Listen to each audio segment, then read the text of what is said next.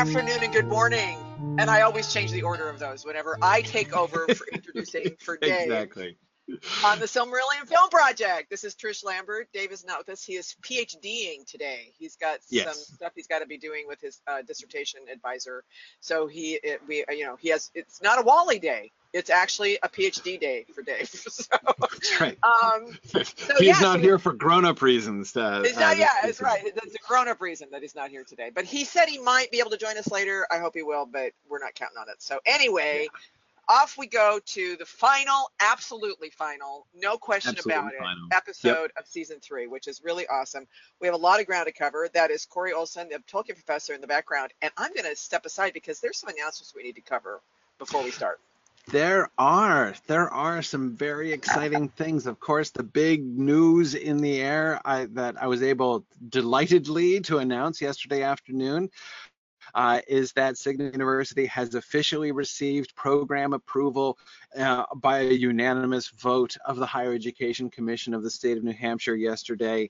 Um, one of the, the pieces of vocabulary that a lot of people use and that we even in the past have used because it's used in many places is the question is state certification. Uh, I, I've been told certification isn't the vocabulary they use in New Hampshire. So, uh, but um, uh, but this is essentially what is often called certification. Program approval is what we have received uh, by the Higher Education Commission. Uh, it means, you know, we are now uh, a legit university in this in the state of New Hampshire. Uh, it's a huge, huge uh, hurdle. There are really two steps that we need to take towards credentialing. Um, there are other things, you know, there are many other things that we need to do along the way, but but this is the result. We we underwent uh, a very rigorous, comprehensive review of our entire university program uh, with the state of New Hampshire.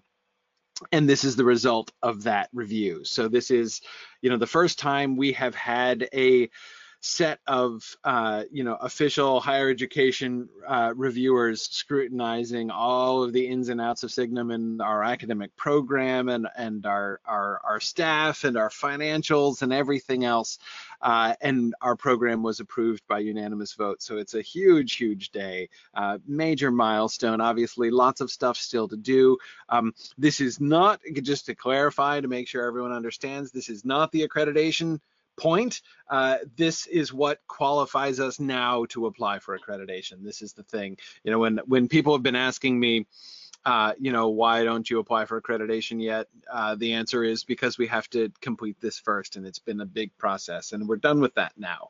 Uh, so we're now moving on to the next uh, to the next uh, frontier.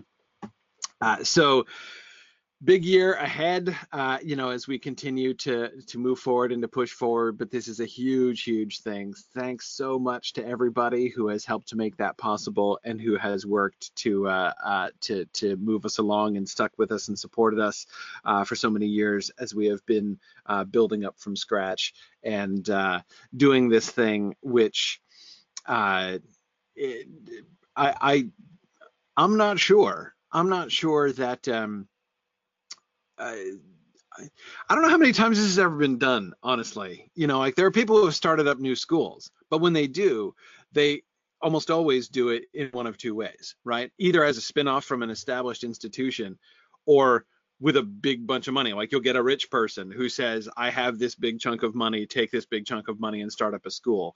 Um, to start up a school with no institute, you know, completely independent institutionally and with no startup funding, I, don't know that that's ever been done before.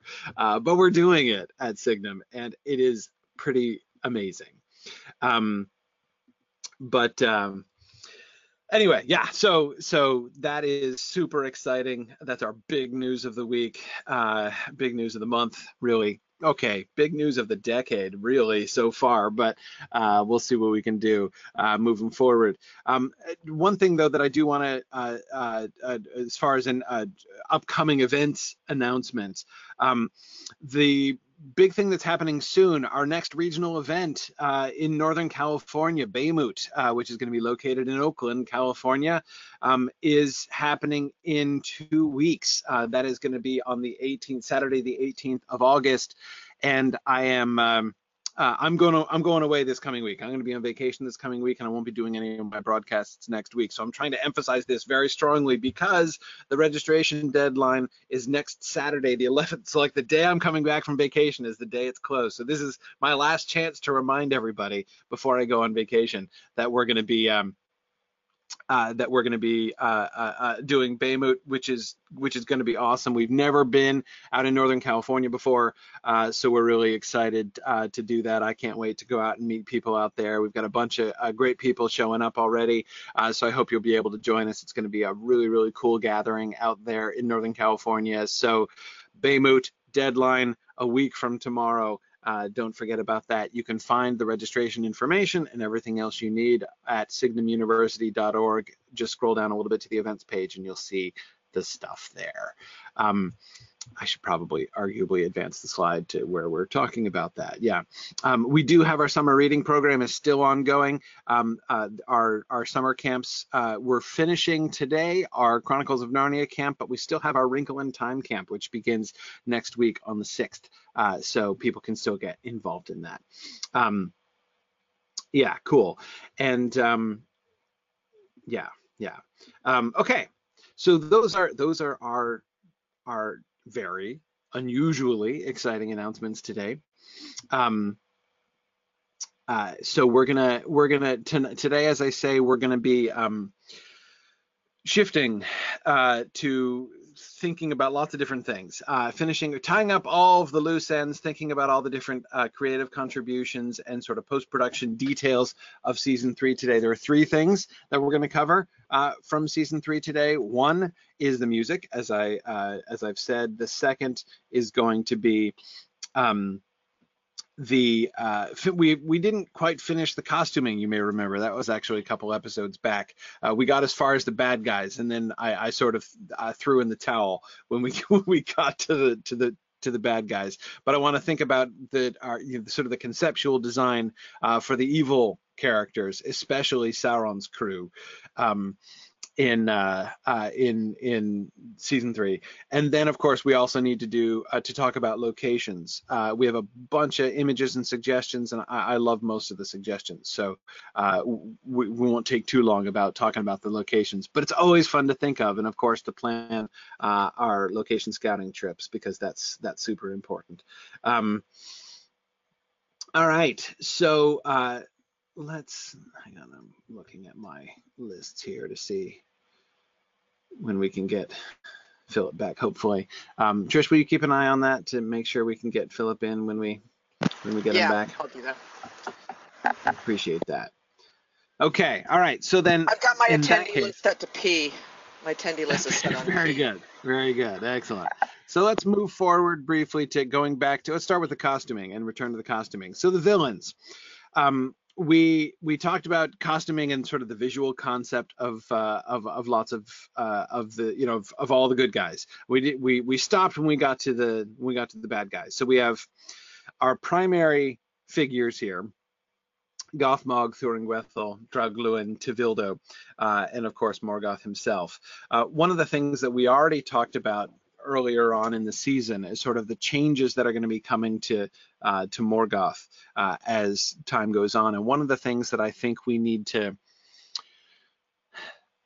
to be keeping in mind, you know, again, I know we've talked about this a little bit, but the thing that I would really like to do, my goal is that as the seasons move forward and we move towards the end of the first day, the closer we get to the end of the first stage, the less human I want Morgoth to look. I mean, and I, and I mean human in the sense of human versus elf. I mean, I just want him to look less and less and less like a person, more and more like a like a robot or a statue. I, the, the the idea is as he is draining his own power away, as he is distributing his own power through his own malice, through his own attempts to bring uh, dominion and you know to to assert dominion and to to bring vengeance upon things.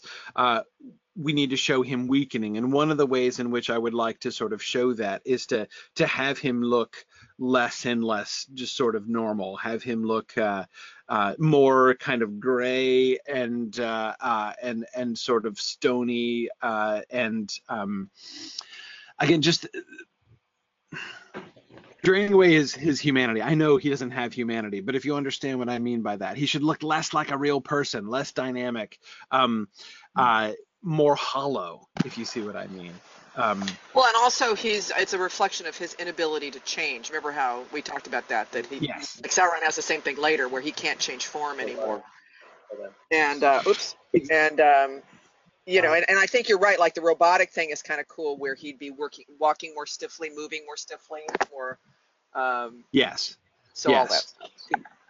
Exactly. Yeah. I mean, I, I, I think that's why I was thinking of you know like the images that were coming to mind were things like robot or or statue, right? Because um, and, the reason I think I'm thinking that way is exactly that kind of rigidity Trish, exactly as you're suggesting, the kind of lack of flexibility, right? He is locked into uh, his form. So to even show that it's like, you know, he should have less facial expression, you know, as we move forward. You know, even his wrath will not be, you know, his face should be just kind of increasingly set into this, uh, uh, into this this this sort of image of of of disdain, right? Um, but uh, Marielle says uh, Morgoth is falling into the uncanny valley. Yeah, yeah, there it should be. It should be kind of uncanny valley actually. Uh, um, I think that that I think that that works. Um, yeah, yeah. Tony is thinking about uh, uh, reflecting his paranoia, um, foreshadowing Denethor wearing his mail armor under his clothes. Um, so yeah, in some ways, I mean, certainly, I, am not sure I see paranoia with Morgoth exactly in the same sense, other than kind of paranoia about his um, about his dignity, right? Like that he should be more and more touchy and more and more, uh, uh, you know, sort of intolerant of other people, um, you know, failing him or disobeying him. I could see things getting worse and worse for his people who don't do it, you know, who fail to accomplish the the, the tasks that that he sets them, uh, and and that kind of thing. Um, yeah, yeah.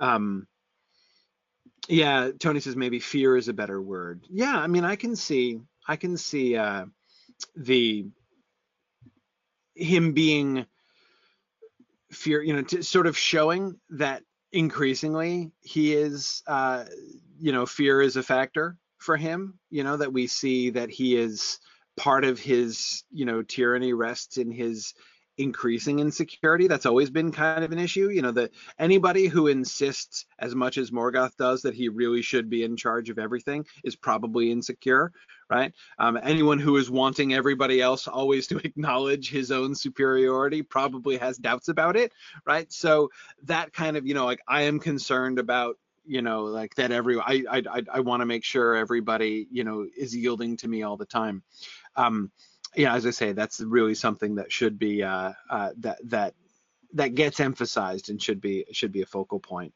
Um, yeah, yeah. Um, and Tony, I agree. As we as especially as we focus on Turgon, uh, it would be really interesting to show that uh, his own sort of fixation on Turgon and the, and the, and the projections there.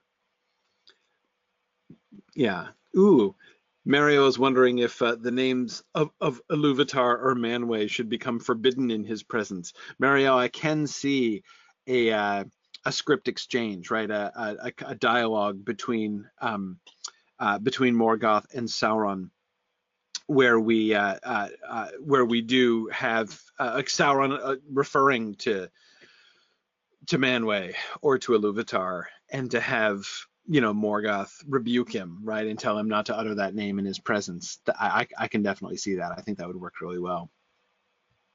Um, okay, so but let's think about concepts. Uh, this, this again, it's visual concepts, especially that we really want to think about uh, in conjunction with the rest of these, and especially the animal ones are to me uh, the most challenging, right? So when we get to things like, for instance, um, Oh, okay. Well, here's Morgoth, which I forgot to advance, which we're uh, uh, which we should be doing. Um, I like, by the way, if we look at this sort of, uh, you know, these two different images of Morgoth. These are both uh, these are both Brianna's, I think. Um, we've got you know him with his crown with the Silmarils, and then we've got you know him this sort of contrast I think is really is really kind of cool, right? You know, this and this is uh, this does a good job of um, uh, kind of capturing what I was talking about about that decrease of of humanity, right?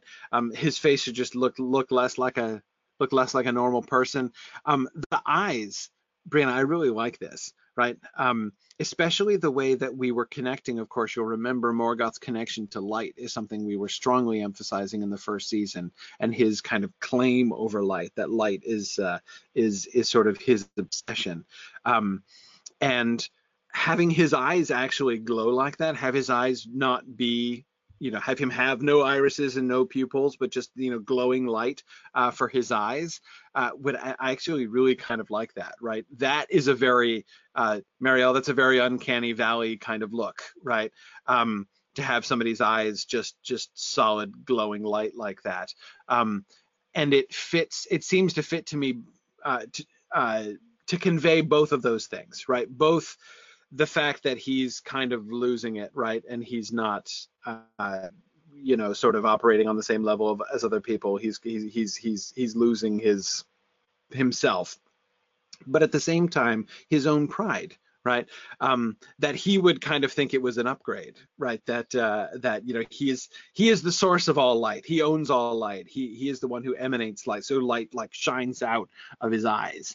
Um, not to mention the fact that um, uh, not to mention the fact that he the light shining out of his eyes thing is an interesting kind of foreshadowing, right? Um, we have like Gollum's eyes shining uh, are, are, an interesting kind of parallel, right? There's more than one person uh, whose eyes are going to be actively luminous. That's actively luminous eyes are a thing in Tolkien, right? Especially among bad guys, um, but sometimes with good guys too. But anyway, actively luminous eyes are are are kind of a thing. So to show Morgoth as like a a sort of template for that is interesting, I think, and and would allow us some kind of interesting visual play later on.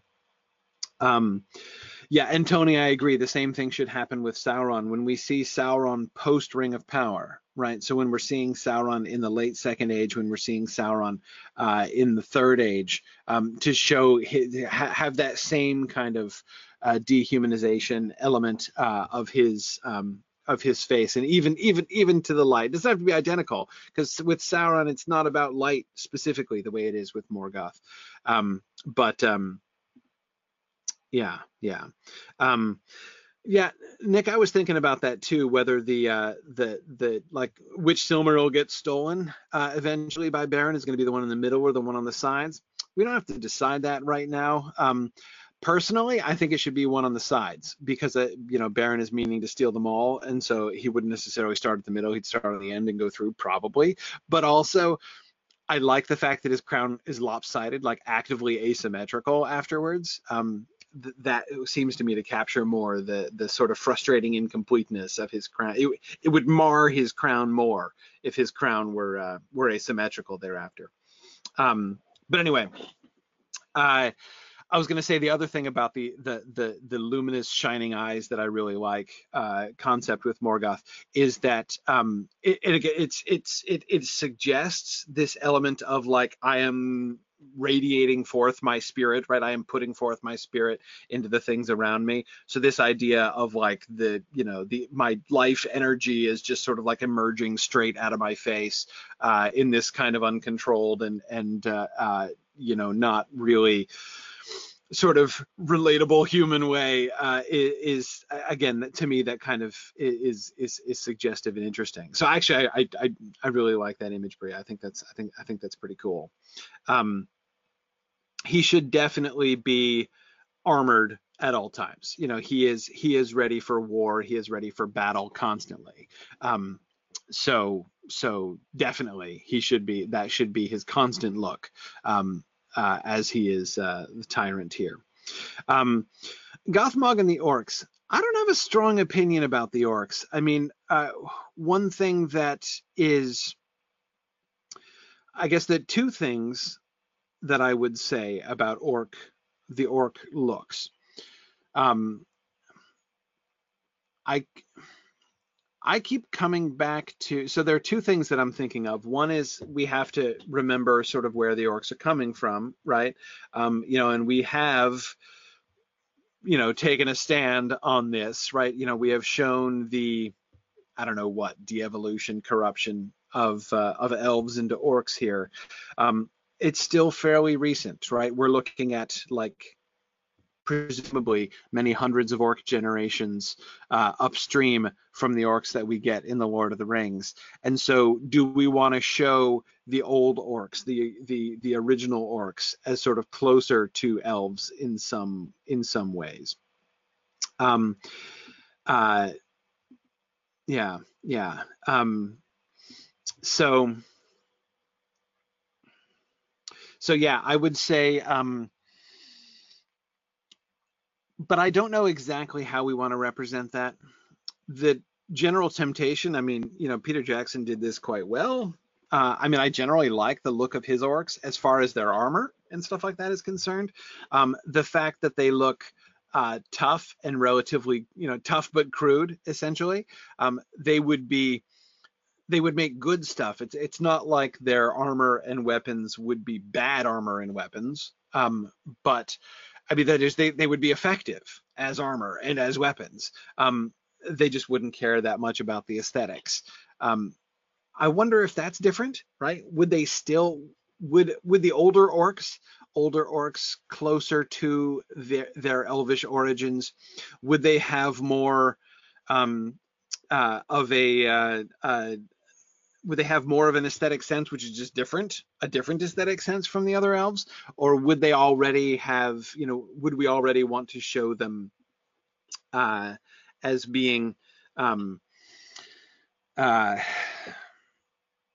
again, like, is is that the thing that they've lost essentially? Like, is you know, their their their their any kind of appreciation for the for the beauty of their of their craft. Um, yeah, Phil, that's the other thing that I was thinking of. The other thing that I was thinking of was the description of the goblins uh, in The Hobbit, and and specifically that they are good at making armor, weapons, instruments of torture, uh, uh, bombs, guns, things like that, right? Um, so so yeah, I, I wouldn't want to. I think that it's easy to go too far in in in showing orc gear to be crude right? Um, it can't be crude in the sense of of looking potentially ineffective, right? That like an orc sword is way more likely to break than a regular sword. If, if we're doing that, I think we're not being true to what to to what they are and to what they're about. Um, Mario, I like the idea of old orcs being taller. Um, yes, I mean we know that orcs are generally pretty short. Uh, the Uruk-hai are almost man high which is a big deal, right? Which is a major distinction. They are uh, orcs are generally significantly shorter than humans uh, in the Lord of the Rings. That's pretty clear. Um, your sort of standard Uruk is uh, is is is is small, bigger than hobbits. And also remember, there's Treebeard's comments, right? Mistaking you for little orcs. Um, one of the reasons that he mistakes the hobbits for orcs is their size, right? They're smaller than orcs. That's why he calls them he calls them little orcs, right? But uh, but clearly to Treebeard, they're in the same kind of size category. They're smaller than humans. Um, so I do think that that's clear. And Phil, how do they compare with dwarves? Um, I think uh, comparable, maybe a little taller than dwarves but not that much difference. Uh, I mean, I, have always gotten the impression from both The Hobbit and The Lord of the Rings that that orcs and dwarves are are, are more or less uh, looking eye to eye. Um, they are proportioned a little differently. Hakon, they are described as having long, uh, long, like proportionally longer arms. Um, but anyway, I do think it would be fitting for us to to have the orcs be taller have them be at least man high uh, in the first stage. Uh, and I think that this is fitting in a couple ways. Uh, it's fitting because we do see a general trend towards decreasing height, right? As uh, we know that as like, so Tolkien is pretty big on a correlation between physical stature and spiritual stature, right? I mean, those who are greatest and best tend to be tallest. I mean, there's there's a it's not a there's no causality there, but there is a correlation, right? It's no coincidence that Eomer is the tallest of all of his riders, right? It's no coincidence that as Merry and Pippin uh, grow up, right, and as they as they mature and and their experience widens and they become among the great ones, they physically are taller, right? Um, when they when they come back. Um, so um, uh, so anyway, that we we um we should have we definitely want to describe the orcs as decreasing over time. So like the orcs, the Misty Mountain orcs in uh, uh, in The Hobbit and The Lord of the Rings, you know, by the time we get to the Third Age, even the orcs of Mordor, by the time we get to the Third Age, should be much lesser in stature than the orcs of the First Age. You know, so the orcs who sack Gondolin should definitely be um, you know, the, the orcs of the Hobbit might remember stories of the of of the wars with Gondolin, but those goblins really should be a, a fairly pale shadow uh, of the orcs uh, that were there actually in Gondolin, right? So that kind of diminishing, as I say, that that that that fits with uh, with Tolkien's world very well, and I think we should definitely do that. Um, you're right Nick, that they will still appear short in comparison to the super tall elves. So yes, the Noldor will still be much taller than they, even the Sindar. Um, I, the the major place, Nick, where we're going to want to show the difference is that they're going to be taller, significantly taller than dwarves. Um, and then when we see them fighting men, I think that uh, that hu- that humans and, and orcs should be pretty much looking eye to eye, um, which will make them shorter orcs, shorter than elves, but uh, um, but they should tower over the dwarves still at this point. Um, yeah, yeah, um, yeah, good. Um, yeah. Boomful says, "How can you tell he's a king? He's the tallest one." You know, like that works on a surprising number of occasions, actually, uh, in uh, in Tolkien's world. Um, so uh, so yeah anyway that I, I, that's definitely as far as their their their sort of physical aspect that's you know one of the main things i think uh, is going to be important. Gothmog of course should be physically larger. Gothmog i think should tower over the elves. Like he should be significantly taller because he's he's not a regular orc right? He is uh, he is a, an embodied uh, Maia and so therefore the embodiment that he takes, he should look like Orc proportionally, um, but he should be significantly larger. So I'm thinking Gothmog, or not Goth, uh, yeah, Gothmog, sorry. Uh, no, Boldog, oh, goodness. Sorry, my brain, I'm really exhausted at the end of this month, so my brain is not likely, is not in its best place today. Boldog is the one I'm talking about. Boldog, uh, the prototypical orc, uh, is the one that I think should be should be like an orc, but he should be huge. Eight feet, uh, Marielle is just what I'm thinking. Like he he should he he should look something like eight feet tall. Um, uh, yeah, yeah, exactly. Um, the uh, um, the as far as Gothmog is concerned, you know, we talked about this with the Balrogs. Of course, our, our backstory of the Balrogs, I still love our backstory with the Balrogs, you know, how they used to be these winged angelic figures. Um, and, uh, and, you know, now they have become creatures of shadow and flame. Uh, we talked about this before. I, I, mean, I'm, I'm pretty sure in season one we talked about the visuals of the fallen Balrogs and what we wanted them to look like. Uh, and I, I remember discussing whether or not we wanted to have them look scarred, right?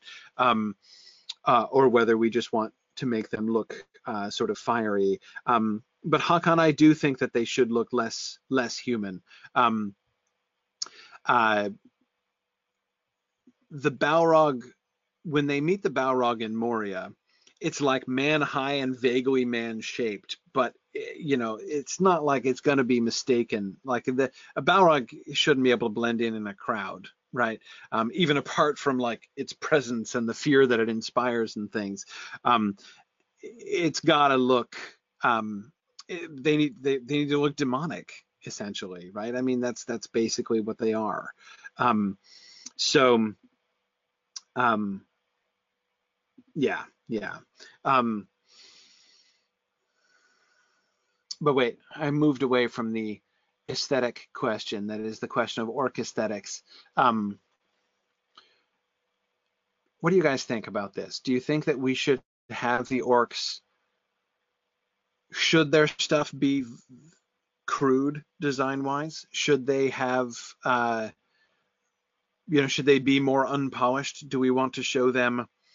Um, see, I'm inclined. My, my, I think my own inclination would be to have that be a corruption over time. Um, to have them have be exercising, you know, uh, aesthetic creativity in their armor and their weapons, but just have that turned towards particular cruelty, right? Trish, what do you think about this? Yeah, I, would like to see it devolve. I think during the first age, the fir- I think the orcs of the first age should be like the most evolved of the orcs, Mhm. if you know what I Yeah, mean, like yeah. aesthetically. Yeah. Right.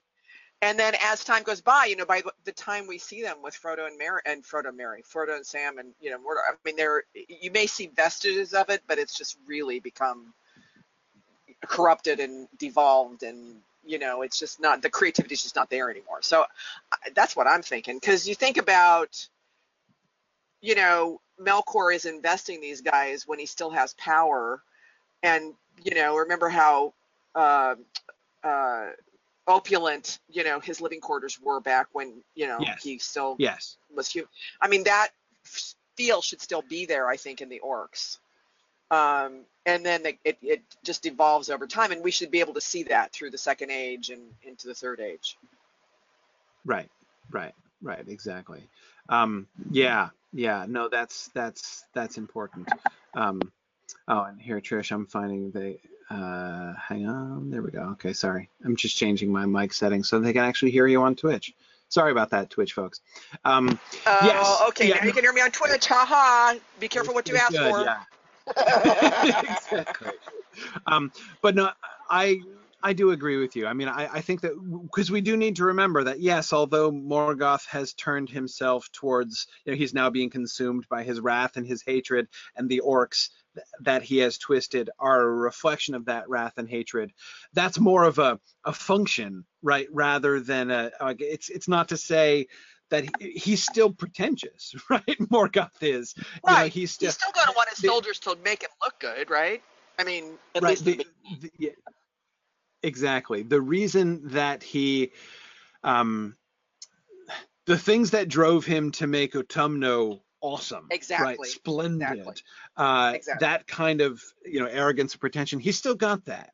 Um and so now you know, i'm not saying that he's going to be doing like troop reviews and like you know spit polishing people's you know their orcs armor and stuff. He's going to care that they're effective. He's not going to care uh, it's it's not like they're on parade.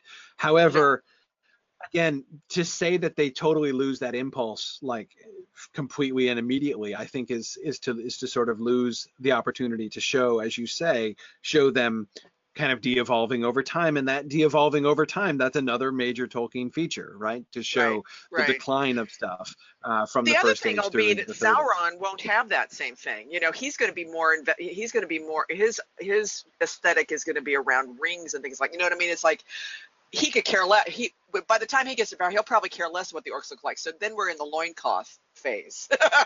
you know, at that point, right right they're just yeah fodder I- for him at that yeah the point. focus you know, is definitely different care. yeah Yeah. yeah So I think Yeah. we show we can show that. So yeah, I mean, I think these, you know, I think we're on the right track here with this with these kind of costume designs for these guys. Yeah, yeah, yeah. So I mean, I, like again, yeah. So not ornate in the sense of just decorative, right? But it should be. It should not look the, the way that you know. All again, all the orc stuff in um, uh, in the Peter Jackson movies, right, are all nothing's polished, right? Everything is is re- an often it's crude cut and Yeah, exactly. yeah, yeah, exactly. I mean, it does it does look strong. I mean, I I do like that, and I'm not saying that I disagree with Peter Jackson. I I I, I would be fine with orc armor and weapons looking like orc armor and weapons in Peter Jackson by the time we get to the third age, right? Um, what I would want to introduce is just that that sort of distinction now. Um, Yeah. And I do agree So, with Tony. um, it should be pragmatic. I mean, it's not going to be ermine furs and jewels and things like that. You know, you're not going to have finely wrought sword hilts and things like that. But you're, you're certainly Right. still going to have functional Yeah. and aesthetically polished looking. That's basically Right. it. Right. And yeah, polished looking exactly, and um, and more.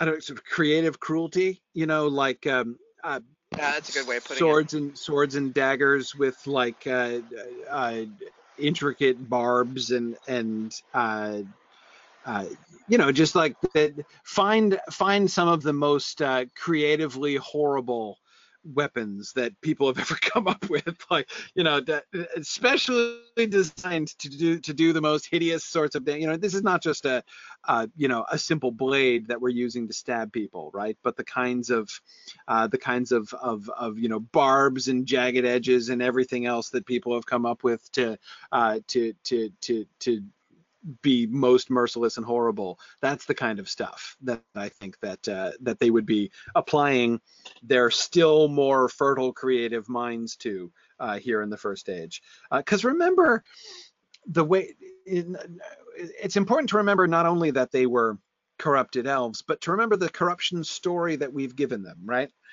Sauron is in charge of them while Morgoth, we, you know, we, we in, in our story, Sauron is in charge of them while Morgoth is is in prison, right, and then over uh, working on the Noldor in Valinor. And and as we recall, what Sauron was doing is he is working to make worshippers out of them, right? Uh, sort of to take them to to sort of let the uh, wasn't the way that we talked about this, right? He's trying to make them into into drow, right, into evil elves, in, into into dark elves, and then Morgoth comes and overrides it and and and makes them into orcs instead.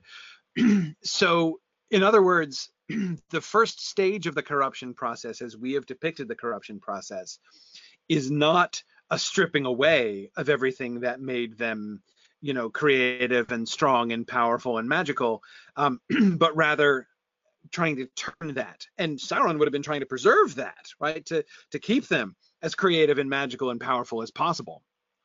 Um, and then you know Sauron comes and he kind of whitewashes it a little bit, right? You know, he he he he makes their primary characteristics be their you know be their wrath and their desire to inflict uh, pain and you know their them being sort of forged as weapons. Um, but but again, they wouldn't they wouldn't just have all that other stuff stripped away. So so yeah, if we can if we can show that, I think that'd be really cool.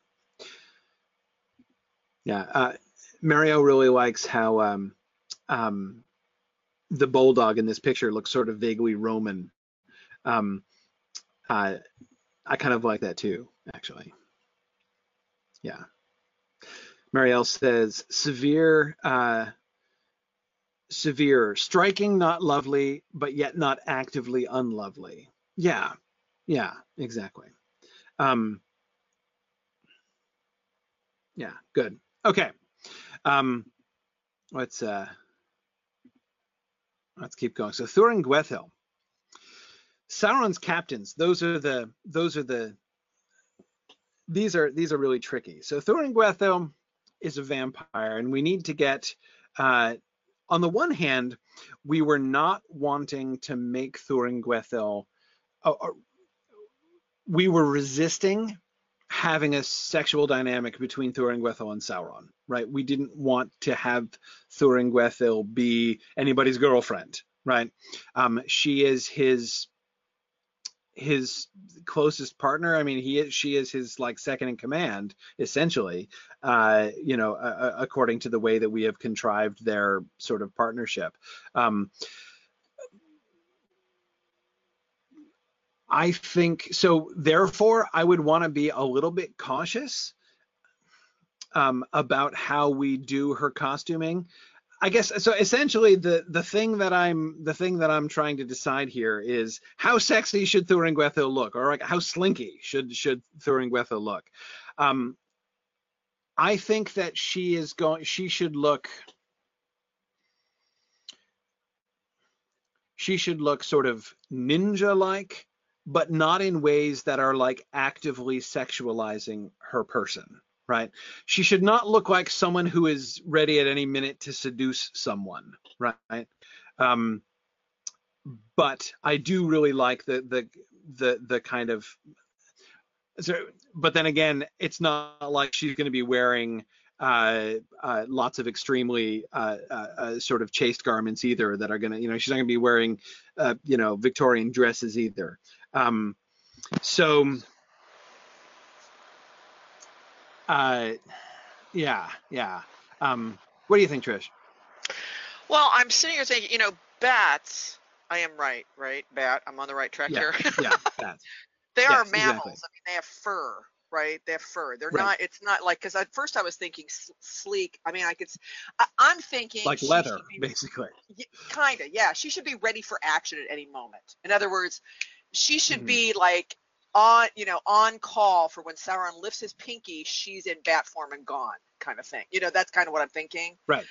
So her outfit, like, yeah, would be leather. I was thinking, you know, it should it, the form fitting part should be for sleek, you know, for like sleekness, for like airstream, yes.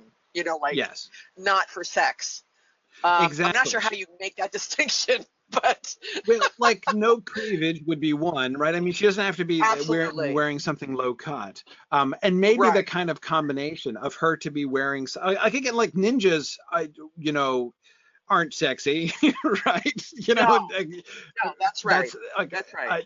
ninja outfit is like a good kind of uh, the kind of thing that I'm talking about, right? Because as you say, exactly, she's going to be efficient for motion, right? So she that she would be wearing right. something form-fitting, even something like a leather bodysuit sometimes would seem fitting. And I was thinking like a leather bodysuit, maybe with some fur trim or you know some there because bats are furry. They're basically flying foxes, kind yeah. of, right? Yeah. So yeah. Some, there's some fur, but not lots of it, obviously.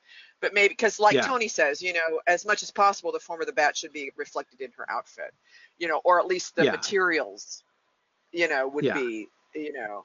So yeah, I, I think that's right. So something more like a ninja outfit, I think is true was right. You know, of leather, say, with maybe some fur trim of some kind would be good. Yeah. Um, yeah. I keep thinking exactly. of the I keep thinking of the of the werewolves in Dresden Files. they have to like drop right. their clothes to turn into wolves. right, right. Yeah, no, it's not like that. Well, so not there are like a couple things. So first of all, I, I, I, not like that. Uh, not like that. I do like um. So this this kind of design over here, I really kind of like. Right, it's uh the, the one on the far right yeah. of this picture. Yeah. It's, um, it's it's it's form fitting, it's efficient, but you know it's it's not designed to be uh, you know Mario, as you say, it's not designed to be a sexy cat suit either. Um, right. Um, um, you know, actually, Zach, that's not a bad uh, that's not a bad parallel. Zachary Coleman is thinking of the way that uh, the way that the character of Elektra in the Netflix Daredevil series dresses. Oh, yeah. That's yeah, I mean, you know, she's kind of uh, she's kind of oh, I mean, uh, she's a little aggressively sexualized, of course, herself uh, at times. But yeah, I mean, as, like her her battle outfit is uh, is is not is definitely not more Elektra bad. than Catwoman. Um, we don't want the Catwoman thing. Exactly. The thing that we the thing that I don't want for Thuringwethil is like Michelle Pfeiffer's Catwoman from the old Batman exactly. movie. Like that's exactly, exactly, what I don't want exactly. for Thuringwethil. Um, right. To, the, I think the most important thing for Thuringwethil is her cloak, right? Because that's of course the thing that that we're going to have. Uh, we have to think about with both Draugluin and with Thuringwethil. We have to think about Beren and Luthien, right? Um, because right. we're not going to want to actually skin anyone, right? I mean, like I'm gonna skin Draugluin and wear his skin is is like I don't know that we want to go there uh, on screen. So having, I really like the bat cloak up here on the top left with Thuringwethil. Right. Um, the only thing I'm not sure about is the Dracula-like collar. You know, the Dracula-like collar right. might need okay. a little bit of a, of a of a change. But but I do like the rest of it. I like the way that it scallops around the bottom like that. I yeah, I actually that's, that's my favorite element too, and then the kind of ribbing, right, to suggest the bat Mhm, wings yeah. is, is, is yeah, cool. the wings. Um, yeah. The cowl, though, I don't know. Actually, I kind of like the cowl. But I, she's a vampire, okay. right? And and and of course, Well, throughout, it's going to be bat primarily, right? It's it, it's it's you know we're going to be emphasizing her bat nature. She's not going to be like you know uh, uh, she, she's not going to be like an Anne Rice vampire or something like that. However, um, we um we do. I'm not sure that it wouldn't be horrible to have at least a little bit of a of an echo of of you know you know to to have a if we if we invite people just a tiny little bit you know to think of Bela Lugosi when they're looking at Thuringwethil, right? I'm not sure that's a horrible thing actually. Uh, but, but, but anyway, uh, it's not it's not the main thing, but uh, Well, at least it won't be um, redlined. It won't be a redline quote. Wasn't his redlined? So we won't do that. Yeah, no, exactly, no, definitely the black and red. I think we should avoid for exactly Yes. for yes. exactly that that uh, uh, that that reason. So she'll be, Um, very lithe. I mean, are we going to have her? You know how bats can literally like scale walls. I mean, I know about the hanging upside down thing. Of course, we I we want to go quite that way. It's kind of cliche, but she's going to be very lithe and able to sort of, Yes. you know, scale things and jump over Yeah, things. I and- think she should be. She should be kind of. And I'm forgetting. Somebody needs to remind me of whom we cast as Thuringwethil because I forgot about that. Um, but because I mean, ideally, I, it's somebody who is small, right? Um, Carey Mulligan. Okay, okay. I'm forgetting who that That's is, right, I- but that's okay. I had um, face in my head, but I couldn't. Re- I couldn't remember her name. Carey Mulligan. Yeah. Yeah, yeah, yeah, exactly. Um, right. Sally Sparrow. Thank you. Thank you, Marielle. Yes. Okay. Yeah. No, that's fine. That's fine. Yeah. Sally Sparrow will be a good Thuringwethil. Um, uh, uh, yeah. Yeah. No, that's great. That's great. Um, and by the way, this like uh, the you know the, the the image for this like the dress and train. We do want several different outfits for her, right? And I think that there can be times, especially when she shows up, because there will be times when she's going to be appearing before Morgoth, right? And so having a kind of a more formal sort of look for her, you know, when she is, you know, appearing before Morgoth, I think is something we should do. And if, if we do have her in more formal dress, I really do. I, I, I think that that idea for her train is really cool. Again, Mhm. evoking the bat in everything that, that we do with her.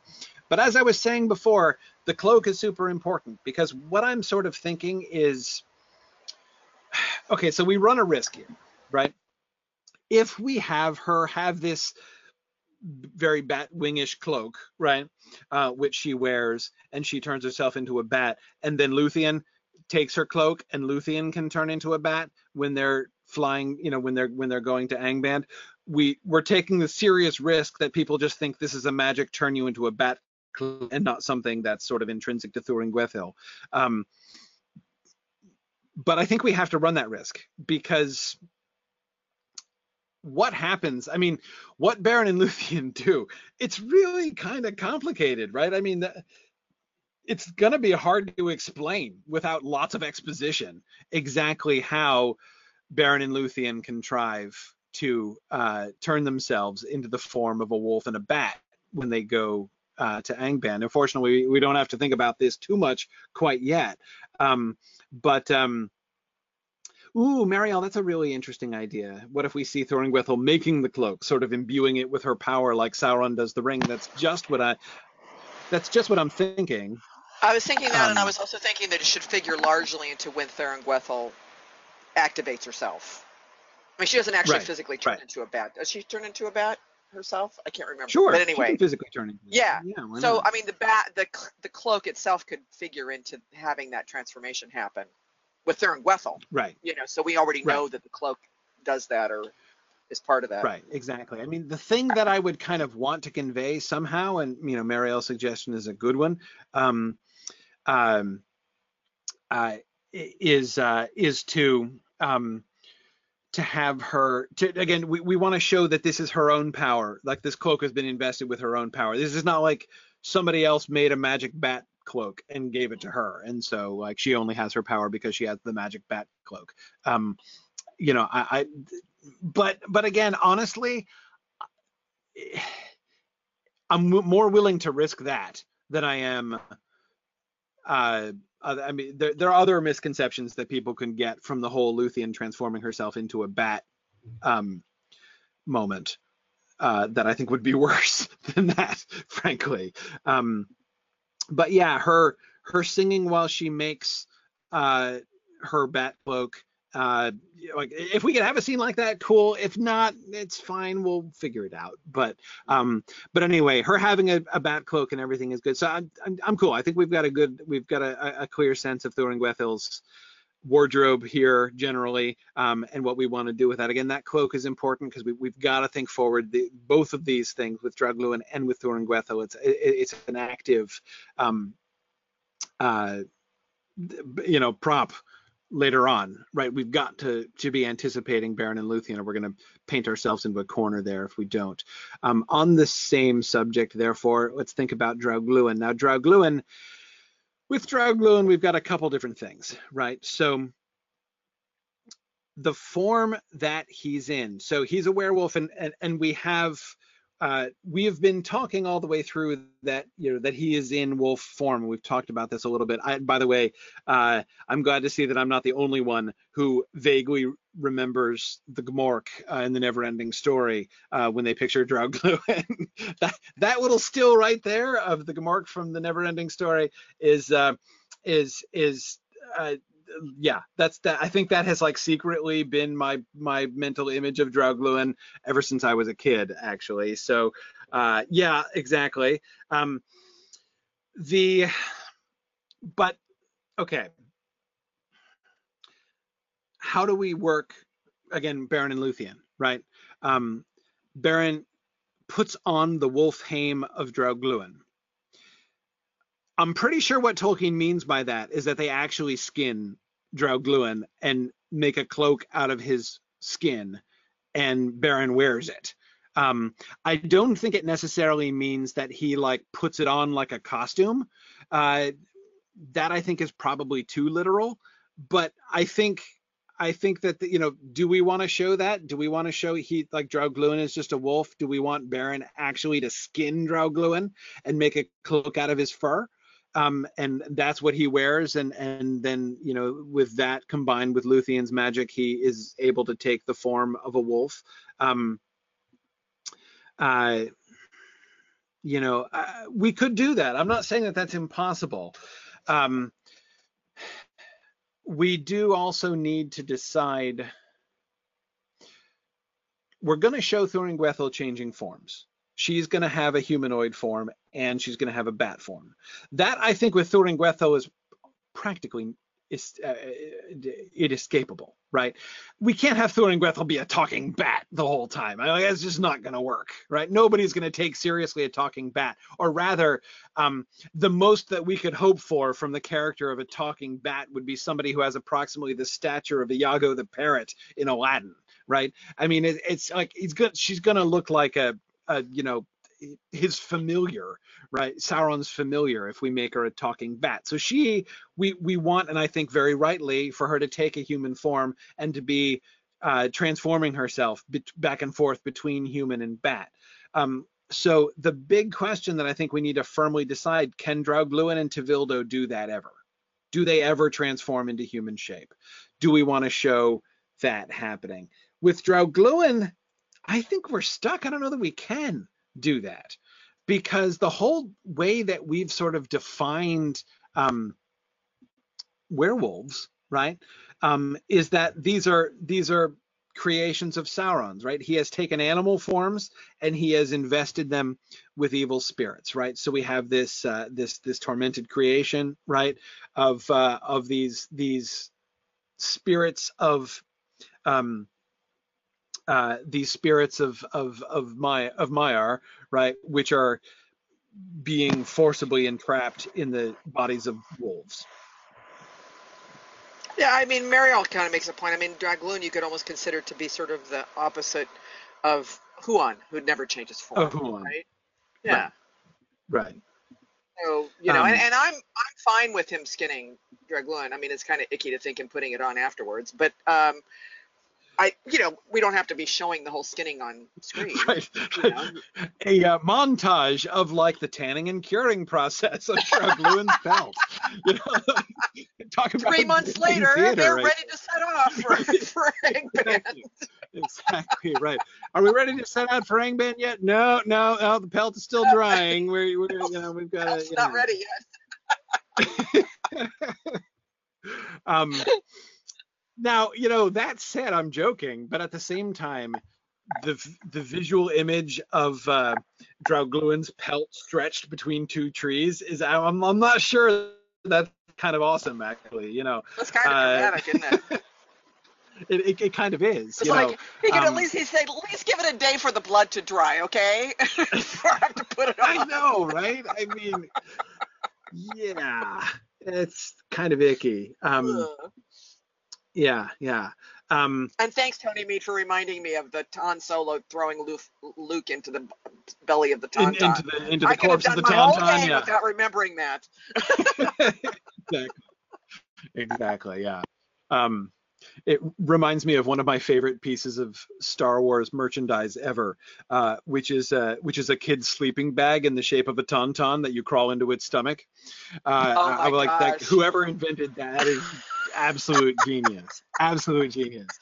Uh, but anyway, um, uh, so yeah, no, I, I agree. Okay, so people in general are fine with um, with uh, skinning Draugluin. So okay, cool. That's good. It's good. And and also don't forget, you know, they um they do have some time. I mean, we have we have interludes of time when the two of them are hanging out. They don't immediately like like they set out for Angband on the day that they um that they, you know like the, we're gonna have the encounter with Celegorm and Curufin. Then we're gonna have to heal after getting shot by arrows and things like that. So you know, we've got some time to to. Oh, to so plenty to- of time for the skin to kinda out of cure a little bit. Yeah, yeah. Yeah. yeah. Um. Uh. Yeah. So. Um. Anyway. Uh. Yeah, yeah, okay, so that's fine, that's fine. Um, and of course, I'm thinking of that, you know, in, in that that image, of course. I mean, you guys, many of you are probably thinking of this too when I was describing the pelt of Draugluin, you know, stretched between two trees. I'm thinking of that scene in The Hobbit with Beorn, right? When Beorn comes in and shows Oh, them yeah. the, the skin of the warg and the head of the goblin that he interviewed, right, to get his information about what happened. Um, um, so a, little kind of anticipation, or again, when we see that with Beorn, right, it will recall Beren uh, and uh, and and Draugluin. Um, okay, right, all right, fine, I'm fine with that. So we have so again, so so Draugluin, I think he can't change shape because again, he's a body of a wolf, right? He's not just an embodied Maia like Thuringwethil. Thorin Gwethel is just a Maia. This is her embodiment, right? And and and what she does is change into a bat. Um, Tevildo is, or not Tevildo, sorry, Draugluin is not in the same position, right? He is, he's got the body of a wolf, a warped, twisted, enhanced wolf, right? Um, he should not look like a normal wolf. He should be signifi- significantly larger, the second biggest wolf in the world, um, possibly third biggest, I guess, counting Wolf Sauron, but whatever, that's a issue for another season. Functionally, the second biggest wolf uh, in the world, second to Carcharoth, and um, he should uh, um, I, I like the idea of him having sort of scars and and uh, and you know, to, sort of to show his tormented creation. Yeah, he should have uh, um, uh, definitely look unnatural. Um, and uh, and Zach, I don't. I think we have them basically function physically functioning as wolves. Um, you know, you know, he doesn't walk upright or something like that. He definitely walks on four legs. Um, he's uh, uh, he's he's like a wolf, just uh, bigger, meaner, nastier, scarred. Uh, um, that's all fine, but he but he can but he can speak. I mean, he would he would uh, uh, he would be speaking normally. And actually, you know, Draugluin being uh, sort of a verbal part of the uh, deliberations of Sauron and company is a kind of a neat setup for Huan. So when Huan speaks, it's not going to look strange because we're used to Draugluin speaking, um, and it will make him a more sort of obvious, uh, um, uh, a more obvious, the sort of the more obvious opposite number of uh, of of of Huan when that happens. Um, yeah, yeah. Um, Yeah, Mario, I, I think you're right, Mario. I think that we don't we should probably avoid using the word werewolf at any point in the script. They shouldn't call them werewolves. Um, I know. I mean, I know Tolkien does in his text. I would kind of like to avoid that word, just to help to avoid confusion, right? Um, exactly, Zach. I think that if we say werewolves, people are going to. I mean, I think fundamental to the modern concept of the werewolf is the is the transformation, right? They're going to expect them either to have been humans. That, like if we say this is a werewolf, I bet that a lot of our audience is going to be assuming that that means they were once, you know, humans or elves who have been, you know, twisted and can and, and turned into wolves or something. I mean, I think we're going to be actually conveying false information essentially. Um, and yes, Marielle says if we call them werewolves, Beren's losing a hand is going to set up a different set of expectations. Yeah, exactly. We do want to we do want to make it clear they're not infecting anybody, right? There's no lycanthropy involved here, right? That's just not what we're doing. And so therefore, I think this the the, the easiest thing for us to do is just avoid that word entirely. Um, uh, you know, even if we just do nothing other than um, uh, uh, yeah, we can't call them dire wolves, Brianna. Exactly. We get uh, uh, George R. R. Martin has has kind of uh, set his seal upon that word. Um, my Marielle, that's exactly what I was about to suggest. Fell wolves is what I would suggest, just to use a, a, a one of Tolkien's favorite adjectives, right? Um, uh, to call them fell wolves. Uh, yeah, that's just that's just kind of what I'm thinking of. Yep, yep. Um, uh, okay, cool. Um, so Tevildo. With Tevildo, um, with Tevildo, we're not quite as locked into the pure beast form, right? Uh, is presumably a spirit who has manifested himself as a cat, or are we imagining that Tevildo is like direct like you know that Sauron imprisoned the these these spirits in the bodies of some of them in the bodies of wolves and some of them in the bodies of cats. Um, you know, since Tevildo is ultimately a um, rejected concept, right? In in in Tolkien, we kind of have a little bit of freedom. We we don't ever really see uh, how um, you know where kind of Tolkien is is you know would have gone with it, right? Um, so so yes, Marielle, I agree. We could. That's that's an interesting way to say it. Marielle says uh, a spirit that has chosen to manifest as a cat is unlikely to deign to change into a merely humanoid form, right? Are you suggesting that the cat form suggests, yeah, that like uh, that anything that would choose a cat as its form would would choose would see uh, humanity as lesser? Yeah, that seems to me to kind of capture the feline attitude. Um, I, I, I, can I can see that. So so basically, our conception of Tevildo is that Tevildo theoretically could take human form if he wanted to. He just doesn't, right? Um, we will never see him do that. Um, so uh, um, yeah, yeah. Um, okay.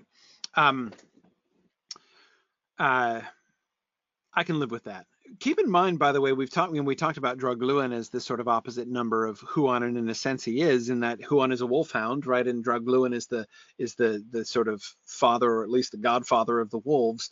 Um, but of course, on a more literal level, Tevildo is actually his opposite number, right? When uh, the original conception of Huan um, was Huan versus Tevildo, right? Tevildo was his archenemy, and this was a dog versus cat thing. This is not a hound versus wolf thing. It was a dog versus cat thing. Um, you know, uh, Tolkien I'm obviously being a dog. I'm glad person. he didn't do that. I'm glad he. I'm glad he he finally left that idea behind. It's a little bit too cliche. yeah, yeah, yeah, yeah. Um, Tolkien was obviously a dog person. Obviously, I know you're person. a dog person. And I know you're a dog person. I am. I am. Though that's really kind of by constraint. Uh, I, I can't pretend that I give cats a fair shake because half my family is deathly allergic to cats. So I, you know, we run whenever we see cats. So I, I you know, I, have I've not interacted significantly with a cat in you know 25 years. So, um, uh, yeah. Anyway, um, so so like I'm I'm so I'm I'm totally not pretending to be objective on the dog and cat thing.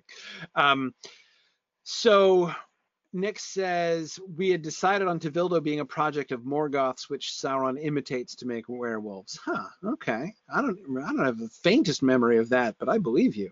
Um, yeah.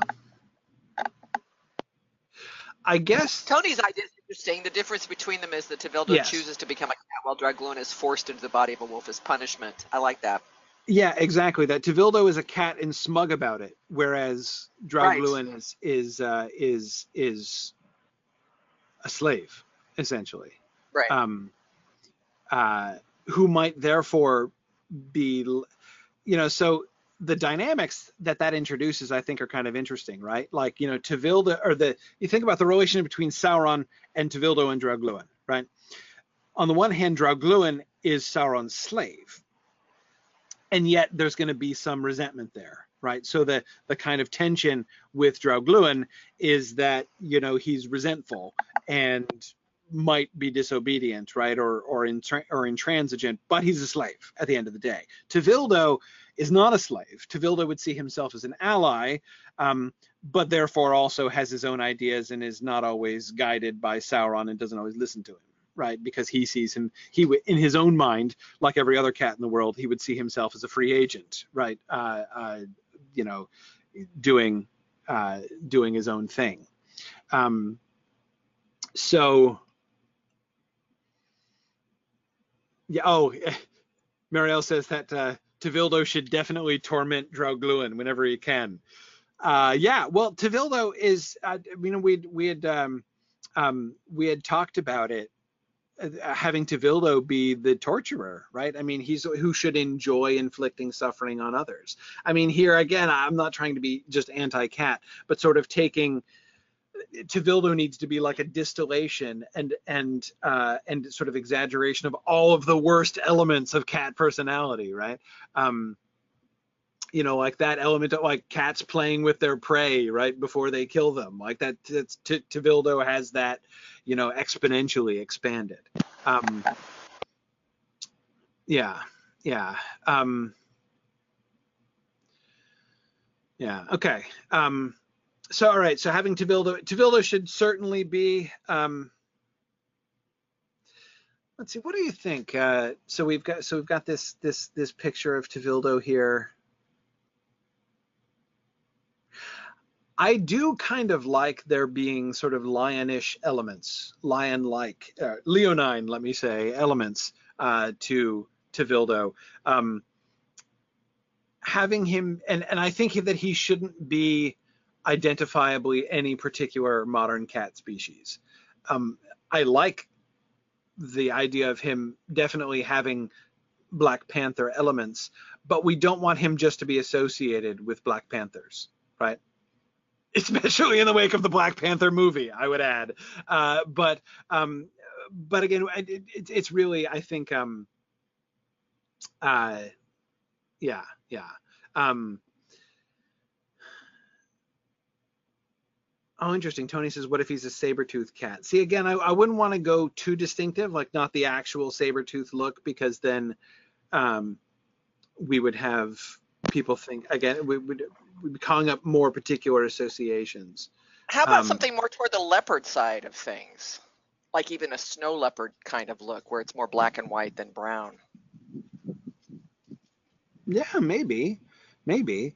Um, I kind of like this. So this this picture that we have up here on the right, I really kind of like with the not a full lion's mane, but a kind of like yeah. suggestion of a lion's yeah, actually, mane. That's a good I, yeah. I really, yeah. I really kind of like that. Um, yeah. Uh, Zach, I've always kind of pictured Tevildo as more sort of sleek and aloof too. I don't think exactly the body type of lions are heavier looking, right? Um, uh, something more more leopard-like or mountain lion-like, um, I think would be good too. But again, something of the he should have something of the the sort of I don't know regalness of uh, of one of the of one of the bigger great cats, like a tiger, like a like a or like tiger. I was gonna say tiger. Tiger might Yeah. not be. Yeah, tiger would be Yeah, good. the the basic body shape of a tiger. but Yeah. but without the markings of a tiger. Um, yeah, yeah, yeah. Something like a tiger, but but but maybe maybe black or mostly black and markings. Um, yeah, I, I I think that would be good. Cool. All right. And hey, hey, that's it. We're done. Look at that. We finished with the we finished with the bad guys. Was that because there was nothing else we needed? We because we talked about Sauron and Morgoth in earlier seasons. So, um, Right. Hey, awesome. Look at that. We finished a segment. Brianna, I absolutely agree. The one thing we're not going to make Tevildo look like is like Cat Smaug from the animated Hobbit uh, film, um, which has always been an image that I have found deeply disturbing. Um, by the way, Brianna, I think I finally figured out why, like one of the like mysteries of one of the big greatest mysteries of that's always been to me one of the greatest mysteries of that film. Like, why on earth did they do that? Like, what on like what could possibly like even the strange mind of you know the Rankin Bass animators, what possessed them uh, to give Smaug feline features? Um, and um I finally, I think I figured it out. I I don't know. At least I have a guess, right? Uh, there's the description in The Hobbit that describes uh, the sound that like where where, where Smaug is described as sounding like a, a giant tomcat purring. Um, and so Tolkien actually compares in this one way compares Smaug to a to a tomcat um, uh, in The Hobbit itself. And I was like, I wonder, maybe maybe that there's there is something, there is some shred of something in the text which establishes the connection between Smaug and a cat. Of course, like why they would say, therefore he should have whiskers. Like I don't like that is not okay, but uh, at least at least it's not like a completely arbitrary association. Sets and locations. Um, and uh, we have the you know uh, uh, Marie's reminder that everything will be dark and starlit this season. So as we're looking at these pictures, imagining all these locations at night, right? Uh, so uh, so that's that that's important. Um, and uh, yeah, many thanks to the folks who have been helping with this and suggested stuff on the discussion boards, especially Hakan and Harangil and uh, Bree, Filivrin, Nick, and Mithlewin as always. So okay. Um, Bree Melvin's location art. Cool. So we've got Hithlum Dor-lómin, Anon in Galaich, and uh, Cirith Ninniach. Uh, cool. Cool. Lots of really fun places. Um, lots of barren landscapes here. I really like. Oh, we've got Vinyamar. Yeah, cool, cool. Some neat, uh, some neat, uh, neat spots here.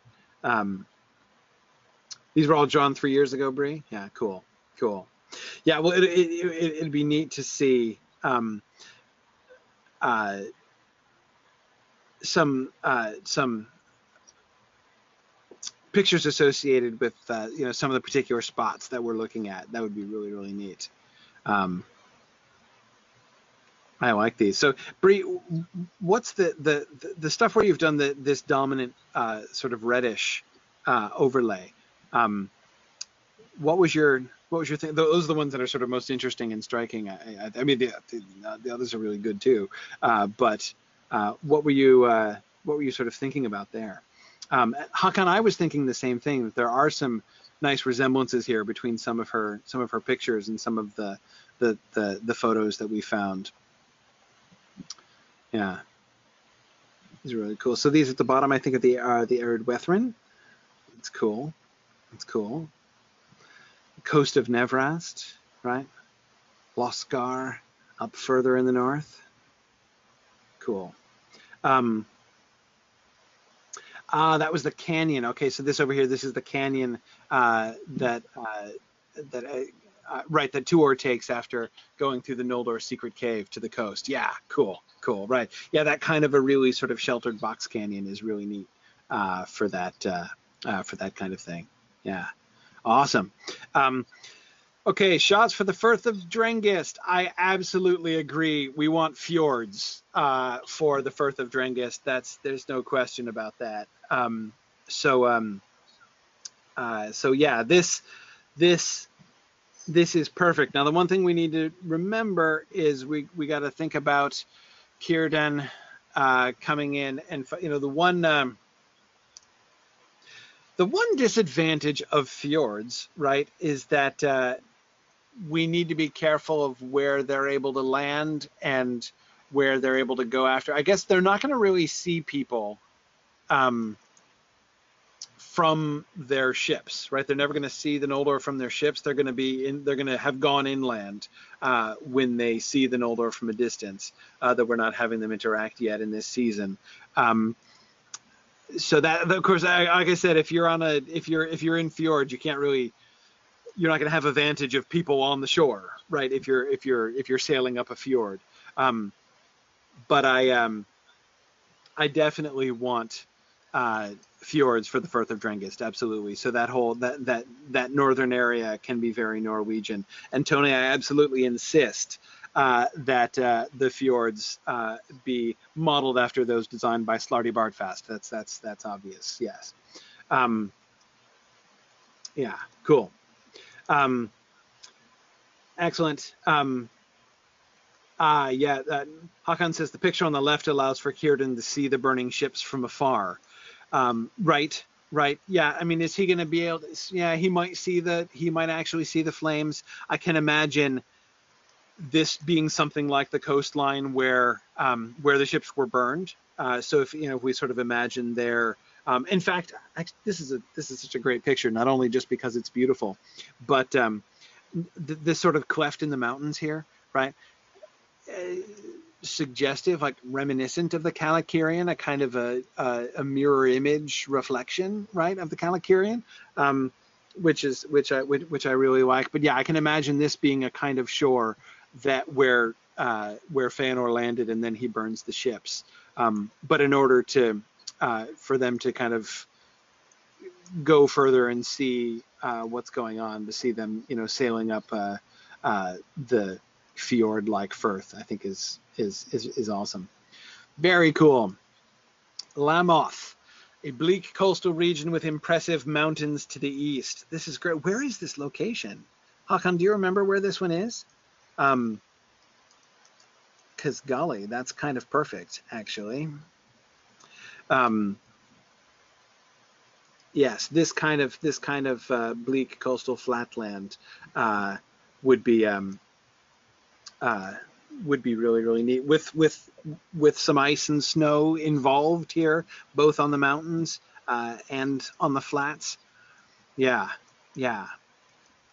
Uh, this kind of echo of um, yeah, that I, I think it would be good if the terrain that the Noldor were in were still kind of wintry, right? We're still kind of icy.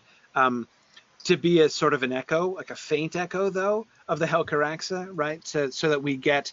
I, I think that if the Noldor were surrounded by, you know, sort of glacier remnants and and uh, and some ice and snow, it would be a, a good way to sort of establish the connection between um, to establish the connection between um, them and the uh, and the, the the the followers of Fingolfin on the Helcaraxë, right? Uh, to emphasize the um, uh, the contrast between them. Okay, maybe this is Alaska, Hakan. Oh, interesting, interesting. Yeah, that's cool. Um, okay. Uh, very good. Um, yeah, Bria's thinking that northwestern Beleriand is probably just Icelandic deserts and coastlines. Um, yeah, yeah, I, I, can definitely see that as a as a basic model. Cool. Okay, Hithlum itself. We have the Scottish Highlands as the model for Hithlum. That's awesome. That is perfect. Uh, I just love this idea. Oh wait, Trish, I'm sorry. Did I lose your audio there for a second? Uh, I, I, don't, I don't know if you wanted to. Uh, uh, yeah, I'm sorry. I, for, I didn't realize I had muted. I had muted myself on my answer oh, about that. You're probably oh, okay. my fans. No worries. But yeah, this I, I think this is great because we do want Hithlum to be not only just just hilly, and it's not so. We've got some places surrounded by mountains that are like sheltered valleys, Gondolin being the most extreme example of that, right? But Hithlum is on the one hand surrounded by mountains, right? But it's not it's not like a sheltered valley surrounded by ma- mountains. So showing it to Hithlum to be a much more rugged, um, you know, sort of upland country, I think is really uh, um, it's perfect. Yeah, and I like the mist on the hills and stuff too. Would be kind of cool. I mean, I realize we don't have we don't have the sun convection currents that maybe right. would cause that, but but it'd be kind of cool. So it's not just always starlight. You know, there's like mists yes. and other things. Right, right, exactly. Um, and certainly these are, you know, some of these specific looks are looks that we can, you know, we'll have we'll have plenty of time in Hithlum later on with, uh, you know, with Hurin and uh, uh, and uh, you know uh, Fingon and and the others. So. Um, yeah. Uh, Tony says, does that mean that Fingon's country is going to be primarily a castle culture? Well, we know strongholds are definitely going to be a thing in Hithlum. So I would say yes. I mean, we know that um, they do have strongholds uh, in Hithlum. Uh, so, uh, so yeah, yeah, sort of. I mean, and I'm not a castle culture. I, I think literally, um, but they, you know, Hithlum knows itself to be on the front lines. You know, I mean, that's. Um, um, that I think is is going to inform their culture very significantly. Um, so awesome, yeah, no, that's just perfect. Scottish Highlands, absolutely perfect, brilliant, uh, brilliant locations there. Um, and so specifically Lake Lake Mithrim, yeah, yeah. Um, uh, Mithrim, like Mithrim is huge. Uh, so we don't want, like as charming as they are, we don't want like a like a mountain tarn, you know, for uh, uh, for for Lake Hithlum because it, it, needs to be enormous, which means it's you know more like something which is uh, more like a crater lake really uh, is uh, is is something that I think would be more accurate for uh, Lake Mithrim. Um, I would I, I, think I would stick with the highlands here if we could mostly just for scale and for and for proportion um, to try to make Lake Mithrim there. Uh, Tony, yeah, exactly. I, I, I, Mithrim can be a lock. I would be fine with Mithrim being a lock. Um, uh, Zach says, is it big enough that you can't see the far shore? Well, not necessarily. Um, yeah, Phil says looking at the Atlas of Middle Earth, like Mithrim is bigger than the whole Vale of Gondolin. Yeah, exactly. But you can see to the other side of the Vale of Gondolin, so I think it would be okay to be able to see the mountains on the far side. Um, but um, but it shouldn't it shouldn't it definitely shouldn't look like a pond. Uh, it should be uh, it should be it should be very it, it, it should be large. Um, would it be long and thin like Loch Ness? Not necessarily very thin. I think I think a little bit broad, but I'm def I would definitely be okay with having um, uh, Mithrim be longer than it is wide. Yeah, yeah, um, but yeah, no, I, I, was thinking this is from the Highlands, and it, that's the kind of thing I'm thinking uh, for for for Lake Mithrim. maybe something a little bit larger if we could, or to make it look larger, but. Um, but yeah, yeah, definitely along those lines. I think would be good. Um, there are plenty of locks to choose from. It's true. It's true. One of these days, I'm looking forward one of these days to getting over to Scotland and actually spending some time just traveling around and seeing the landscape in Scotland, which I've never done. I've visited Scotland before, but I really just kind of went to Edinburgh for a few days and that was it. So I, I, I really I, I, I look forward to the day when I can explore Scotland a great deal more than I have already. Um, uh, uh, by the way, my uh, family has just recently made its uh, uh, its plans, we're we're going uh, to Iceland this year. I'm going to go visit Iceland for the first time. I'm I'm I'm, I'm pumped about visiting Iceland. Um, but uh, anyway, okay, Lake Mithrim. So yes, a big lock. That's what we're looking for.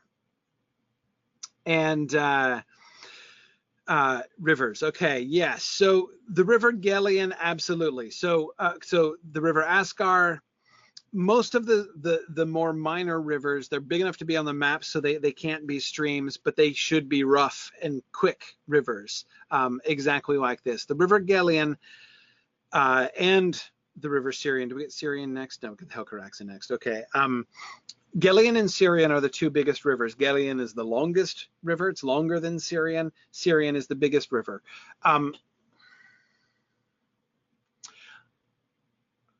how big, Trish, how big do you think we want the River Sirion to be? I don't think we want it to be Mississippi River big. No, I don't think so. Um, but it needs to be very large. Um, and most of the time relatively placid. Um, uh, no rapids or anything like that, right? Yeah, well, only when we get down to the exciting bits where we have the waterfalls. I mean, does right. have a waterfall and everything down at the uh, right, uh, and, and, where it does that awesome thing where it goes underground. Um, but no, it's not gonna, it's not gonna, it's not gonna be a rapid river. It, it would be a broad and deep river. Gelion, I think, should be a little bit less broad um, than than Sirion, but it should, uh, um, but it should be relatively placid. I, this is, I think, a great look. Uh, both of these we are wanna, fine, and we want to be able to see. Let's see. Let me just look real quick because I flipped over there. Yeah, we want to be able to see both both the shore. You can see across to the other shore. So yeah, like. Oh yeah, of, yeah, yeah, easily, easily. I mean, it's it's definitely, uh, you know, the kind of river that you would need a bridge to cross or or or you would you know right. have a hard time swimming you wouldn't you wouldn't be able to cross it easily with an army right um uh, whereas the other rivers would be easier to to ford, right? right. You should be able to you, you, you ford them in, in in in some places. Gelion, you would need boats to cross the Gelion or the Sirion. Well, and like Phil um, Boswell um, says, it would be need to be wide enough that Glaurung would have had trouble getting into Nargothrond without the bridge. So yes, that's yes, probably our measure. Yes, exactly. that's probably our metric yeah, right so, there. Right. Yeah. Yeah. Um, yes. Yes, and and Phil, that that is the Narog, right? Exactly. But no, I mean the the, the Narog is over there, and it's uh, uh, the Narog should be deeper and swifter for exactly that reason, um, so that as the Narog runs in front of Nargothrond, uh, it is uh, essentially impassable without a bridge, um, even for dragons. Um, so the Narog should definitely be swifter uh, than either the Sirion or the Gelion, I think. But um, yeah, yeah. Cool, good. The Helcaraxë, yeah, this is awesome stuff right here. Um,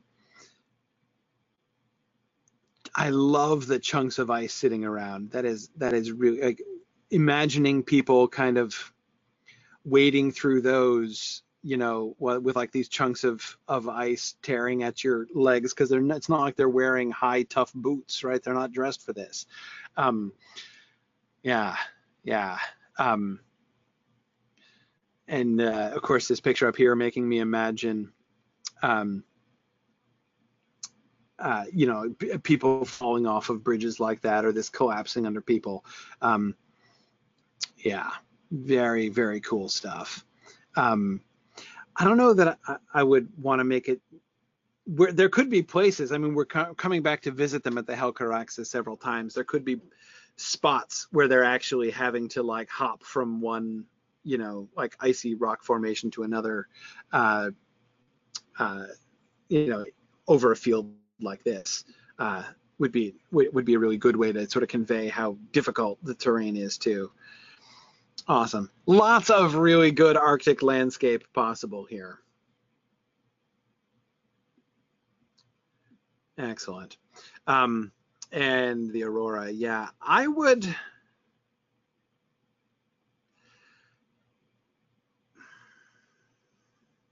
I'm thinking about colors for the Aurora. Um, uh, and I know it could have any color, Hakan. That's why that's what I'm that's what I'm thinking about. I'm thinking a paler light. I mean, I guess we'd have to decide. Um, we'd have to decide. Yeah. We'd have to figure out where.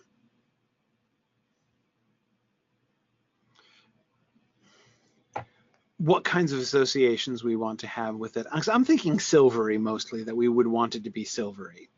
Um, uh, silvery, possibly purplish. I'm less fond of the green. Uh, I mean, I love green, but I, I, it's my favorite color. But I'm less fond of that here for this uh, uh for this for this picture.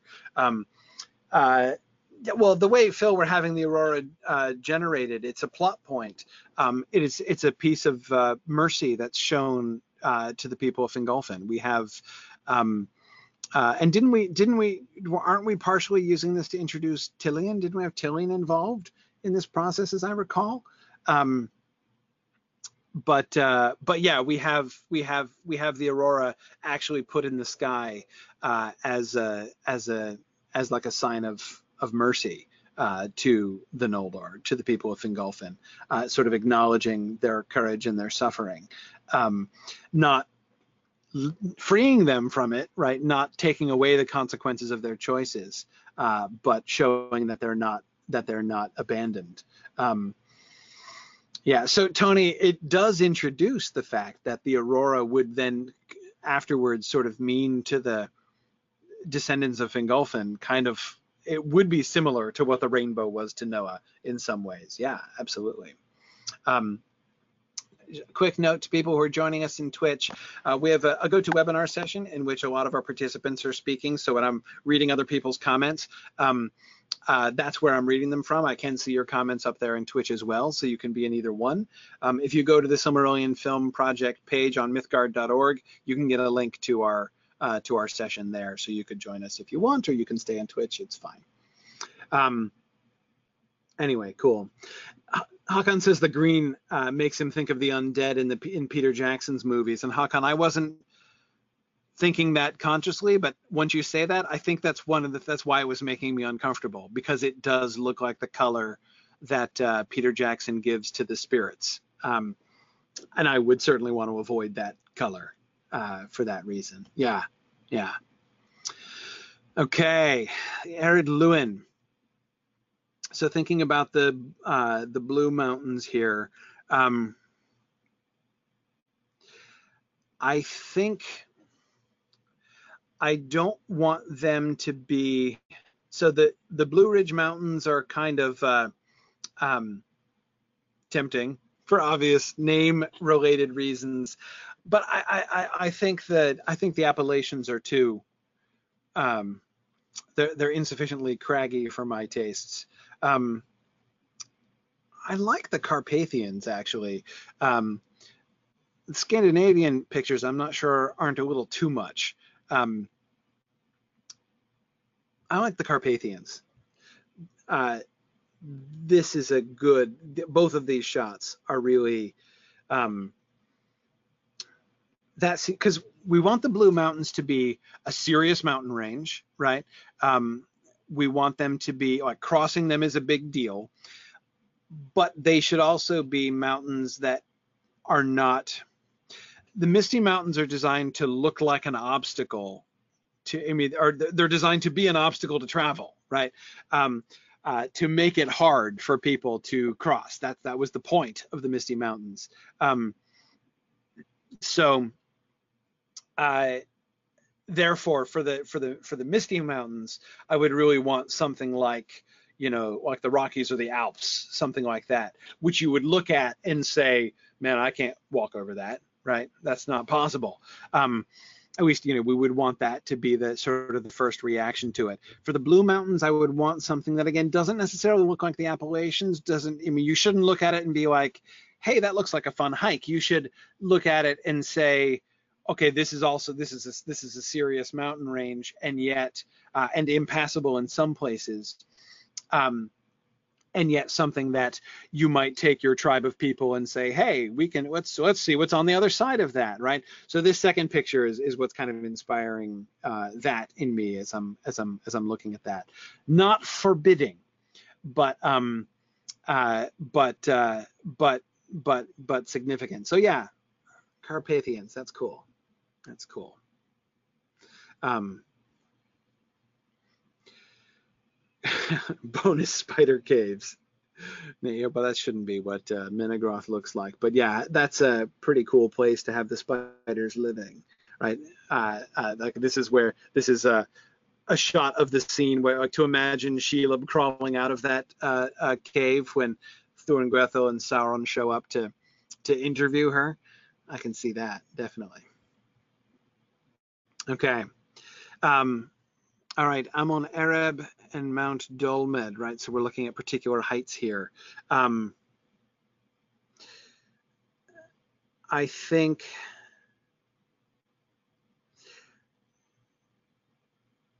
this kind of thing here, the bottom center is the one that I'm thinking is is really sort of my picture of it. We want it to be uh, a hill Amon Ereb needs to be a hill, not a huge mountain.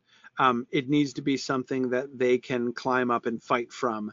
Uh, you know, it's not something. It needs to be accessible enough that the or the orcs can swarm over them, and yet for it to be significantly uh, uh, defensible.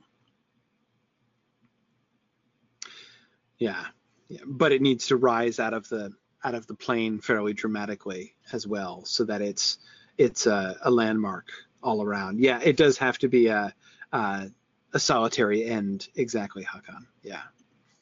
Okay.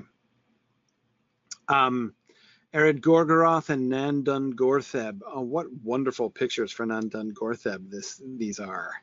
Um, this one here in the middle is my favorite. Oh, that is fantastic. You can totally imagine Beren going through there and uh, uh, being pursued by spiders. That's really great. Um, the Dolomites, really neat for Ered Gorgoroth there. Yes, we want extremely rugged mountains here. Um, Ered Gorgoroth should just look like a death trap. Absolutely. Oh, that's cool. That's cool. Exit pursued by spiders, Nick. That's it. Well, enter and exit pursued by spiders. We'll be barren for a little while there. Oh, great work, guys. You guys have come up with some really, uh, uh, some really awesome pictures here. Okay, Thangorodrim. Uh, we've got, uh, yeah. Oh, I think, I think, uh, I think this is it up here. Yeah. Um, these three volcanoes in Russia. That second picture is really neat. Um, we need to think about conceptually we need to to think about how the strong like the combination of sort of natural i mean we know we know the volcanoes of the thangorodrim are not natural in the sense that they've been sort of uh, you know put up by uh, by morgoth but at the same time there should be actual um, walls right um, yeah yeah um, yeah, they are a bit spread out, Hakan. I mean, they're close closer together than a lot of volcanoes are, right? Um, but um, uh, but yeah. Phil is asking, are they volcanoes or just heaps of smoking slag? I think they should be actual volcanoes. I think that would actually help um, the. Uh, I think that that would help the the um, I'm, I'm thinking here specifically, uh, Phil, of the Dagor Bragollach, right, and the flames which uh, which which roll out. Um, I'm imagining sort of the eruption of one of the the volcano, like that would be the mechanism, right, that that that Morgoth would use. Sort of the eruption of the volcano and like the the the this the the onrushing cloud of of ash and fume and you know and and and and burning that just like singes and blasts everything in front of it. Um, the Dagor Bragollach is going to be dramatic, right? And uh, and having actual volcanoes uh, to sort of root that to are really good. The way that I think that we can do this, um, I agree that these are these these look sort of far apart. What we would we would need some CGI here because it needs to look like a stronghold as well. We we can't just have them marching up to a mountain or a few mountains, no matter how closely set together they are. Um, and I agree that the Three Sisters in Alberta there are are the proximity is is is better, right? To have it be really a triple peak like that rather than three mountains next to each other. However, again, I don't want it just to look like, hey, it's a we're going up to a mountain, right? Except this mountain has a bad guy living in it. It shouldn't be like that. It should look like a fortress as well. There needs to be walls and gates and uh, and things. So if we if we imagine something like these three Russian volcanoes, and we uh, and I'm not even going to attempt to pronounce them. I'm not going to embarrass myself by attempting because my Russian pronunciation is dreadful.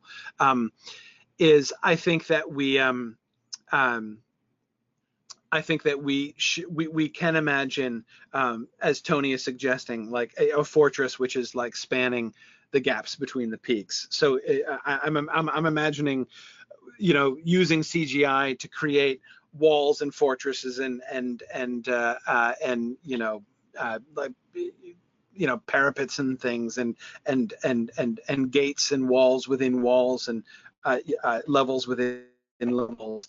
Um, not just around, but in between those, so that those are the the mountains are still sort of the primary elements, and we know it extends. You know, the complex of Thangorodrim extends far down underground, but um, the uh, um, but to, to have lots of external construction there too, so that it looks like that more. Um, yeah, yeah. Um, and and yeah, Phil says again in the Atlas of Middle Earth, it looks like uh, the peaks of Thangorodrim are like 30 miles from one to the next. Um, so yeah, it's okay to have them far apart. Thangorodrim should be huge. I mean, that's I'm I'm totally I'm totally fine with that. Um, yeah, and we can use perspective some, Marielle, to sort of suggest their closer proximity to each other. Um, but yeah, no, I, I love this. That's perfect. hard to hard to do better than than that. Great job again, guys, finding these. This is so cool. So now we get to go to Russia too. This is fantastic. Um, oh, and some awesome details. Oh yeah. Oh man, you know, and I look at this this cliff face right here and I'm thinking about Maedhros, right? It can't be so rough that he could get like purchased with his feet or anything like that. He needs to be dangling. Um, but um, but yeah, I'm sort of imagining, uh, yeah, Maedhros being stapled to that cliff. That is awesome, right? It needs to be close enough. We have the scenes with Morgoth standing above him and, and everything like that. But um, and I'm imagining Hurin's chair, right? Like the yeah, uh, up on a peak like this that would be awesome. Awesome. Yeah. Imagining this view in the background with, you know, again, Hurin's seat somewhere like that and looking down over the clouds and everything. So cool. So cool. Um, Nick's trying to get me to think about Ancalagon the Black, but I'm, I'm not going to do that. not yet. I don't have time to think about Ancalagon the Black. That's a problem for another day. Um, yes, Tony, it does make you feel like Mount Doom in Barad-dûr is a child's copy of Thangorodrim, like Ang- Orthanc and Isengard was of Mordor. Yes, yes. Um, th- that's exactly what we should go for. You know, so that Mount, the the one singular volcanic peak of Mount Doom, um, should look like a, a pale copy uh, compared to Thangorodrim. That's so great. Ossiriand, yes, uh, uh, fairly dense woodland, lots of streams and rivers, right? There's it's lots and lots of water in Ossiriand, because not only do we have the seven rivers, but of course we should have lots of little tributary streams. Um, this uh, this is the perfect Ossiriand picture. Oh my goodness, what a wonderful job uh, that that you guys did with this. So cool. Yeah. That's Ossiriand right there. Absolutely agree. Um, thinking of Neldoreth as a beech forest, right? So we've got Neldoreth with uh, uh, these are pictures from Germany. Yeah, the more open ground there underneath is, I think they're the really important element there. Um, I, I, like those. The anywhere we've got to get the sort of larger, more ancient looking trees, right? That's that's uh, to me really essential there. Um, whereas the, I, I, like the pictures of Wales and New South Wales uh, that you have there. Of course, because of course that's a fun connection, but um, I like those. But the trees look younger, right, in both of those positions. Whereas again, in the in the the, the German forests there, uh, there's that sort of that greater uh, uh, sense of antiquity, which I really like. Okay, cool. Um, yeah, it is hard to find really big trees. Yeah, exactly, Hakan. That, that's that's uh, that is really important. Okay, Region, uh, Holly Forest. Sure, we've got uh, uh, uh, uh Saint Baume in France. Good, good. Yeah, yeah. I like that. I like that. Yeah, Holly Forest is going to be tricky. So sure, sure. Looks great. Love it. Love it. Um, yeah, and we are going to need some old hollies. It's certainly true. Um, yeah. yeah, and I uh, I apologize if it seems like I'm rushing. I am because uh, we still have a bunch to get through, and I want to get back to uh, Philip and our uh, music if we can. Menegroth. Yeah, we got to think about. We have some time for Menegroth actually, because we only just sort of start Menegroth and then it gets invaded by spiders. Um, but we also have a description of Menegroth except oops, wait, it's the description of Moria. Gimli's song in The Lord of the Rings, describing Khazad Dûm, was originally the description of Menegroth uh, in uh, in the Lay of Leithian, like a big section of it word for word. Um, so, uh, um,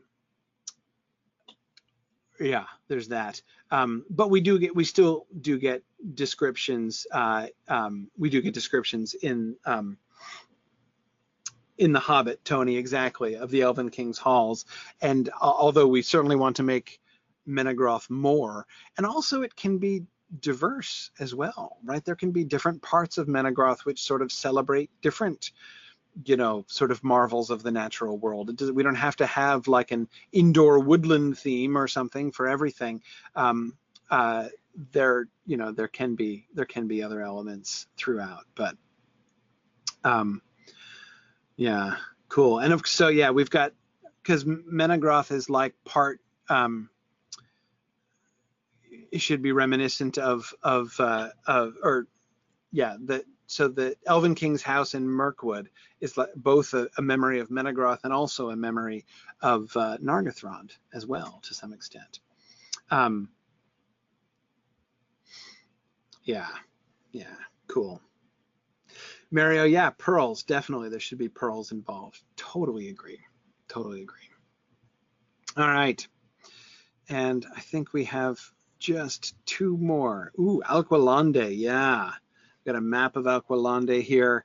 Um, yes, I love the big uh, the the the big round harbor with the gates over here. We have um, the places for the people of Fingolfin to come up and attack the gates up here, while the uh, Feanorians are seizing ships, presumably from somewhere central over here, right?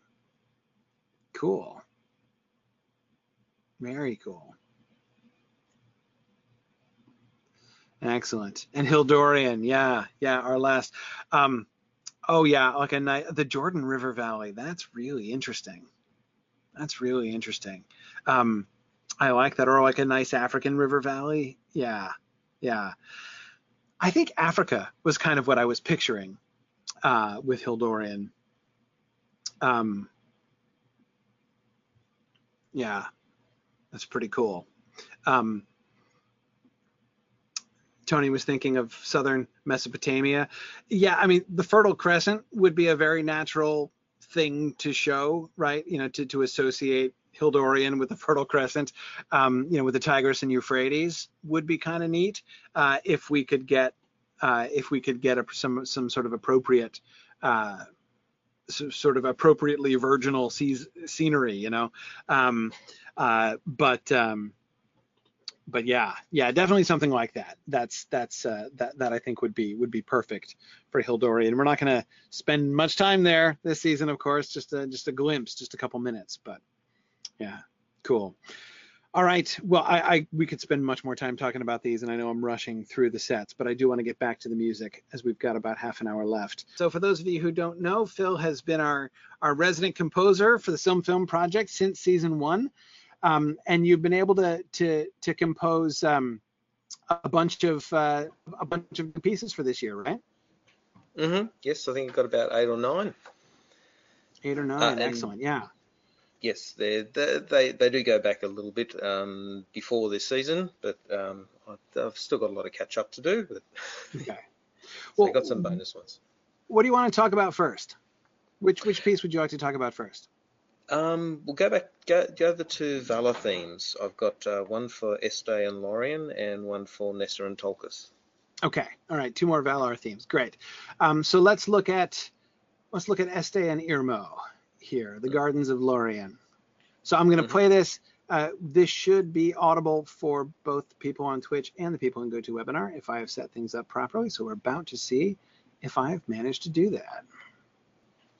Yes, I want to keep on working on the Valar themes because um, because I will need them uh, when I eventually compose the Ainulindalë. And I was very aware that I didn't have a, uh, a full set. Right.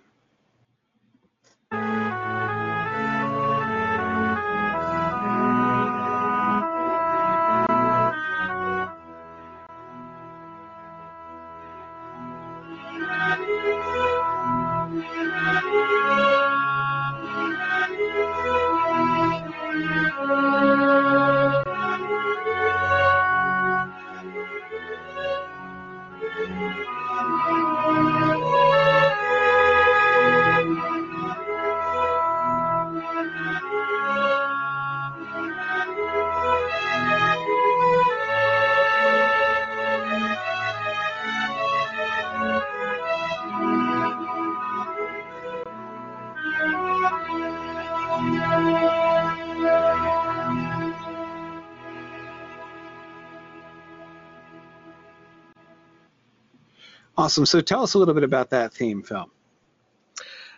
Um, I wanted something nice and soft, just flowing easily, uh, softly. It doesn't have a lot of uh, big leaps in it. It's uh, mm-hmm. uh, keeping keeping very steady in the in the tune and in, in the accompaniment. Um, uh, so yeah, and I wanted two distinct themes, one for one for uh, Este, and then one for Irmo.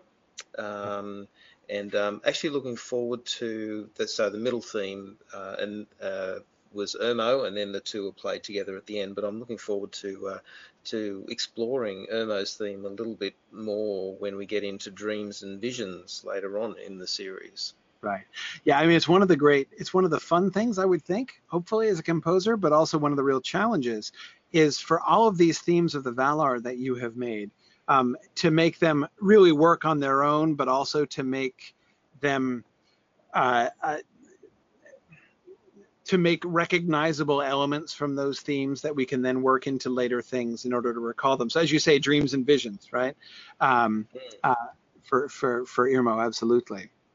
Um, sorry, I'm going back. We have a slide, as I recall here. Okay, right. Um, yeah, great. Um, yeah, so we we we also definitely want it associated with he, with healing as well, right? So I'm thinking even even in places when we're getting you know a soundtrack uh, in the background at even places like the Houses of Healing, right? Or or uh, you know whenever uh, whenever whenever Aragorn uh, uh, you know boils Athelas, we should be getting a recollection of the Irmo theme, right? Mm. Yes, exactly, exactly. Um, yeah. one, one thing we haven't discussed is actually we've talked uh, discussed um, Ulmo's involvement in dreams by Waters, yeah. but haven't really discussed Irmo's involvement in dreams and visions at all. Yes, yes, you're right. You're right, and of course, I mean, throughout the text, the chief emphasis, of course, is on is on Ulmo right? The chief emphasis is on uh, the visions that Ulmo sends to people through the water. Um, but you're right, Irmo is is very much associated with with visions and dreams. That's his primary thing. Do we want to imply? You know that he is involved in some ways too. I mean, he is such a low-key character in the Silmarillion. Irmo is right. I mean, we we uh, we never, and yet, you know, in some ways, the mere reference to Lorien uh, in the name of Lothlorien, right? You know, in in in in you know through through Galadriel, makes it a kind of sneakily prominent concept uh, when we get to the Lord of the Rings. And yet, again, we do we ever see him doing? I mean, he almost he does almost nothing. He performs almost no actions mm. in the Silmarillion, you know, that we ever see. Um, but uh, but I think it would be it would be cool for us to. So, would you think, Phil, of making some kind of like Ulmo, uh, Ulmo, Irmo kind of you know mix for for for for the visions, like a, an Ulmo theme, but an Ulmo theme which which recalls Irmo's yeah. theme? Yeah, I think so. I haven't really, really done a lot on Ulmo yet, um, so I've still got that to do. But um, yeah, yeah, I think I think that could be done where there's a nice sort of mixing of mixing of the two, either either instruments um, that are associated with them or or, or the actual themes. Yeah. Um, yeah, yeah, sounds exciting.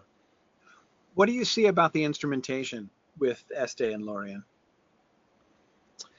Um, oh, I can't remember what exactly what instruments I used.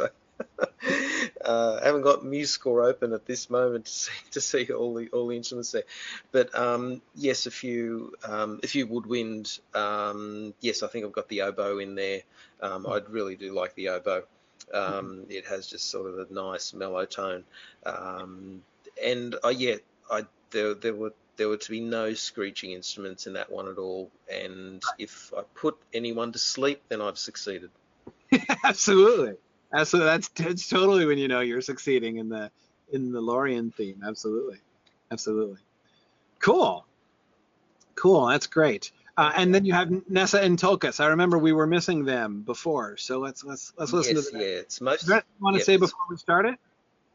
Uh, it's mostly Nessa um, you'll see there are little flashes of Tulkas, and that's for his laugh. I've basically ah. tried to encapsulate Tulkas through his laugh.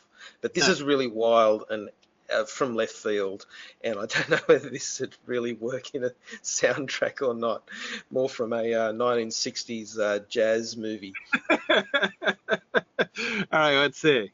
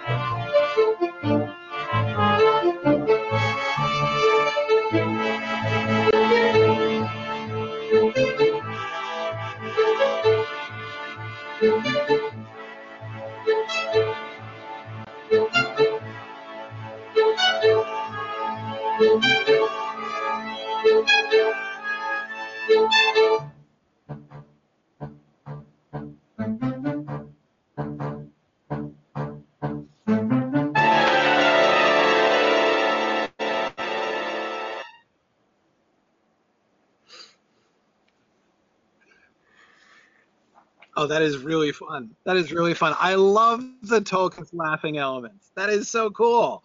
Uh, and the way in which Tulkas's laughter is sort of syncopated, uh, to the to the main beat is awesome. That's really that that's a, that's really great.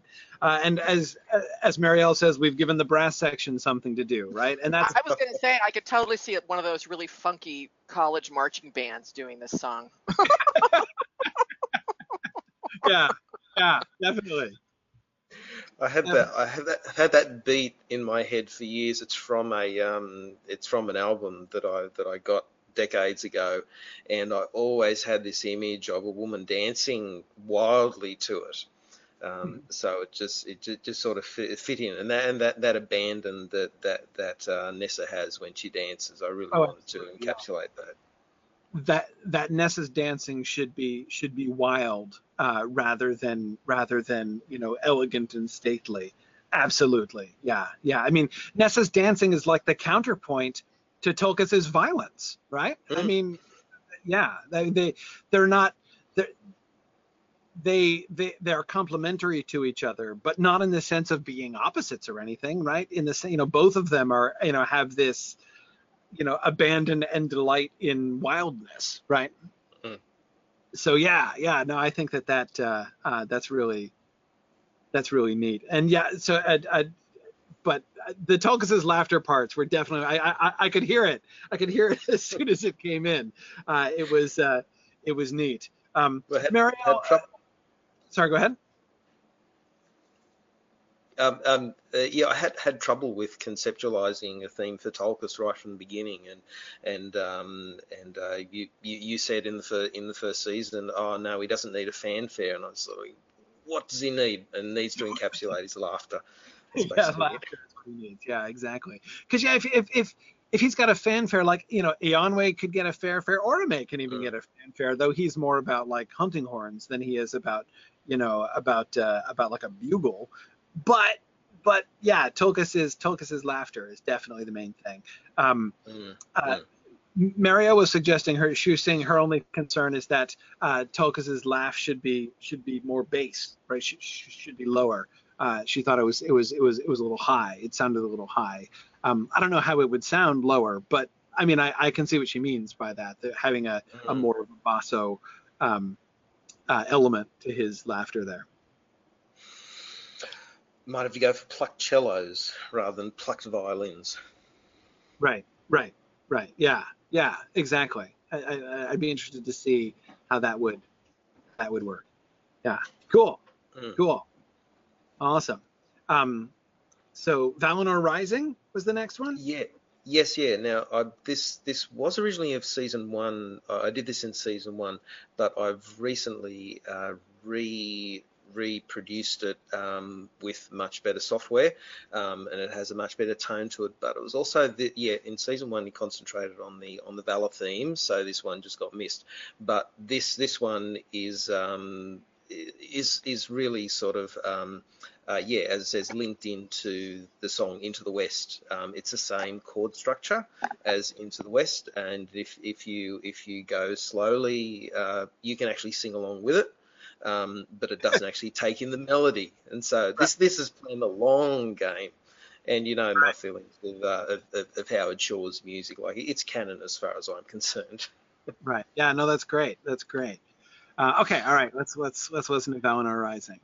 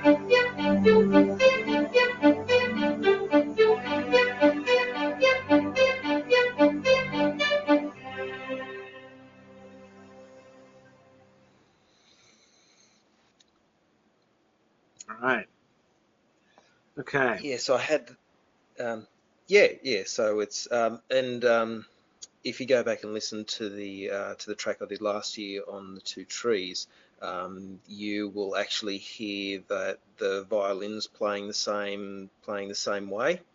Um, and the same chord structure as well. So, so I sort of that would be the the, the great Valinor theme.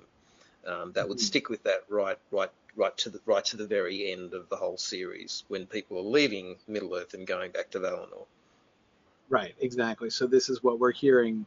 Uh, so in a sense, then, as time goes on, this theme would also be sort of begin to be associated with Círdan specifically, right, and the Havens uh, as we're as we're as we're setting off. I can imagine. Uh, I'm sort of imagining this theme playing in the background when uh, when you know like very fa- you know echoes of this theme when Legolas is seeing the gulls, right, in the Lord of the Rings. I'm imagining Mm. this happening.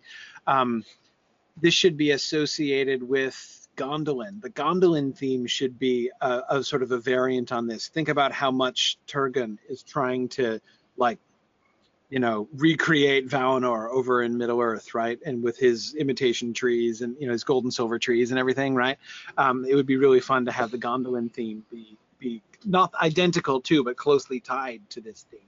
Yeah, this is for, for me, Phil. This is one of the most fun parts, right? You know, I I, I can't you know i'm i'm wholly incapable of composing themes like this and i love what you're doing i can talk about the themes to some extent but for me the most fun is thinking about how we can use them right? The ways in which they can be folded in and the way that we can um, sort of move story forward and make connections without having to because music is such an important tool to use when thinking about the you know our adaptation medium right? Ways in which we can make story connections and thematic connections just by uh, just by the soundtrack, right? Mm, Um, mm. So yeah, that's really so yeah. That, that's, that's always what I find myself doing, Phil, when I'm listening to the music, is I'm like picturing scenes, like what at what moments can we uh, deploy uh, these uh, um, these uh, uh, these these Yes. moments. Um, Well, uh, Marie Marie had a suggestion, and that was it could be used in the uh, at the end of season three in the raising of the Pelori. yes, definitely. But I would I would want it to take on a bit more menacing feel. Exactly, a more sort of majestic uh, sort of. It needs to be. I don't know. I mean, I'm I'm almost thinking of adding something like almost like a kettle drum kind of sound. You know, this like this, Mm, mm. like boom boom boom going. You know, I, I, again, I'm a terrible composer, but but you see the kind of thing I'm talking about. Like there needs to be a. Um, it's ominous, right? It's ominous and it's Yes. deep and it's it's not just. This is not just beauty rising, right? This is strength rising. Yes, so so yeah, it, it would need to be, it would need to move in that direction. Yeah, cool. Um, yeah, awesome. Okay, so let's see. The next one is the on Vanyar to the- theme. Yep, the three kindreds. Okay, all right. So we've got the So- Noldor, and the Teleri themes. Cool, cool. Yes, uh, it took me ages to to get to get to this point, to get to these three. Originally, my idea was that I would do three themes that sounded different to each other, but when played together, would would play would would would, make some grand whole. And that was just pipe dream stuff. There's no way in the world that I that I could actually do that. So Yeah. so, there, so w- what I've done with these is, and this this is a task for everyone who's listening, is that you need to listen and try and work out what is similar about all three tunes. Now they're all very different. I'll tell you one thing that's similar is that they all start on the same note, but they're different in that the first one, the the the the Vanya, um, is the, the the first note is actually the third note of the scale. Mhm. In the second one, the first note is the fifth note of the scale, and then in the third one, that's Teleri, the first note is the first note of the scale. So so even though they all start on the same note, they end up have they're, they're in completely different keys to each other. Um, they're completely different tempos um, and they sound completely different to each other, but there is a recurring pattern that is occurring in all three of them. And my clue is um, from that Star Trek episode Cause and Effect, where the Enterprise blew up at the beginning of the episode, and then they went through this went through this cycle again and again and again. The the final solution was the number three. Right, right. So that's my that's my hint. Three. Think three. Think Three. Okay. All right. Okay. Let's listen to the Vanyar. Van, yep, yep. So the so the Vanyar, yep, is um, yep,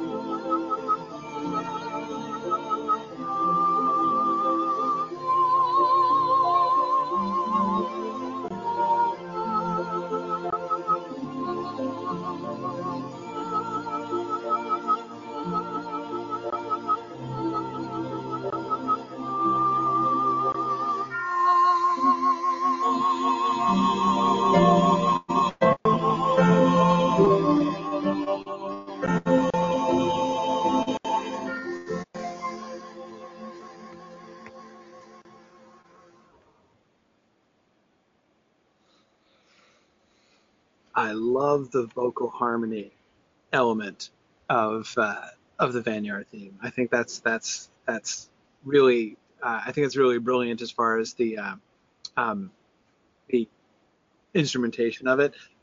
Marielle says she, she it, seems to have a, an almost kind of Ave Maria feel without actually sounding like an Ave Maria, which I think is a really good good good sound. Yes. Yeah. Yes, yes, yes. Well, what else are you going to do if you sit around on Taniquetil all day praising Manwë Varda? It's got to have that tone to it. So Right, that, that whole four-part harmony thing going, um, Mhm. very Church of England almost, um, Right. with, with, without the organs.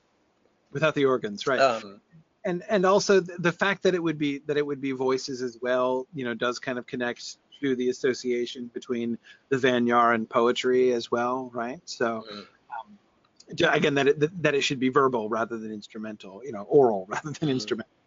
Uh, that That's that right. there too. so here's the challenge. Okay. What I like is for someone to write some words to that, and then Mythgard people will sing it, and and we'll and will will I'll send out isolated parts to people. So if you're interested, uh, uh, send me Yeah. a message on the forums, and Oh, that uh, would be I'll send awesome. you- I'll send Yeah. you an isolated score. You record yourself, and I'll mix it all together, and I'll re-release it, and it'll Oh, be wow. the, the Mythgard singers. Fantastic. Absolutely, we should do that. Yeah, yeah. But need some words. We do need So some words. has, it has to be in Quenya. Something suitable for those serene bastards sitting up there. That's what I, that's what I prefer to call them. yeah, uh, yeah. We should bully Josh Ramsey into writing writing us some Quenya lyrics. Yes. Yeah, absolutely, absolutely, it'd be great. Okay, excellent Okay. challenge. That's that's that's that's what that's that's what we want to see. Let's make it happen, people. Uh, that would be that would be excellent. Okay, so the Noldor theme. The Noldor. So I've concentrated on their crafting in this um, to represent their character. Uh, there are two different parts of it. Um, one of them, and you'll see there are lots of images of jewelry, and, and I've tried to make them from old cultures. Um, and then it transitions. You'll hear, if you remember my theme from last year, the fall. I put the fall in the middle and a very recognizable scene. Um, and then after that, the, the tune takes on a very ominous tone and it can be used, yes, it can easily be used be, before and after. Um, yeah, the first part in the, in their heyday when they're creating stuff, but then the second part in after the darkening and the and the exile. Excellent, good, yeah, excellent to have some materials from both sides that we can use, right? In, in yes, in, those stories and by the and oh, keep listening for keep listening for the pattern as well. Okay, there's the the pattern that was in the Vanyar is going to be in this one as well. Okay, cool, cool. But I was just realizing I forgot to think about the Vanyar theme and when we can use it. Um, I would think that the Vanyar theme would be something that we could bring in. Okay, here's, you know, when we have the Vanyar theme playing, like pure Vanyar theme, um, on, uh, uh, um, oh, blanking. The, the brain is exhausted. Um, the Meneltarma on, on the Meneltarma, right? When when when, mm. when when, when, like the Númenórean worship on the Meneltarma is happening, the Vanyar theme should be playing, right? Mm-hmm. Um, because here, of course, I'm thinking about not connections to the Vanyar themselves. I mean, of course, the Vanyar, the only role the Vanyar are going to play post season three, right after we've left Valinor behind, is going to be when they show up at the War of Wrath. Um, and which is not going to be like you know they're not going to be in contemplative you know singing their little Quenya songs as they come along in the War of Wrath. Um, but what we would want to do, I think, is kind of associate the Vanyar theme with this kind of contemplative uh, and and sort of worshipful attitude, right? Um, mm. So even you know we could even have moments where we're recalling the Quenya theme in Rivendell, for instance. I would think um, uh, uh, you know, I wonder if even, oh, you know, when it comes time to doing the musical, to, to writing music for the uh, Elbereth Gilthoniel song, it would be cool to have some uh, connections uh, back to uh, the, that that that Vanyar sound, right? When we're singing songs of praise to Elbereth, seems like an mm we might want to harken back to it. Um, anyway, just um, just uh, just thinking of just thinking of that. Now, Marielle is saying that uh, if you know, like things are looking hopeless on the coast of Middle Earth, and then the ships with the Vanyar in them show up, and that that theme plays as the ships of the of you know of the Vanyar appear, that would be kind of lovely, Marielle. I have to agree with you there. Okay, cool. Anyway, sorry. I, I realized I forgot to think about that. I want to think about that before we move off to the Noldor, which is obviously a more readily applicable theme in the sense that we're going to be, you know, all about the Noldor for the for many seasons here. So, uh, okay, here we are.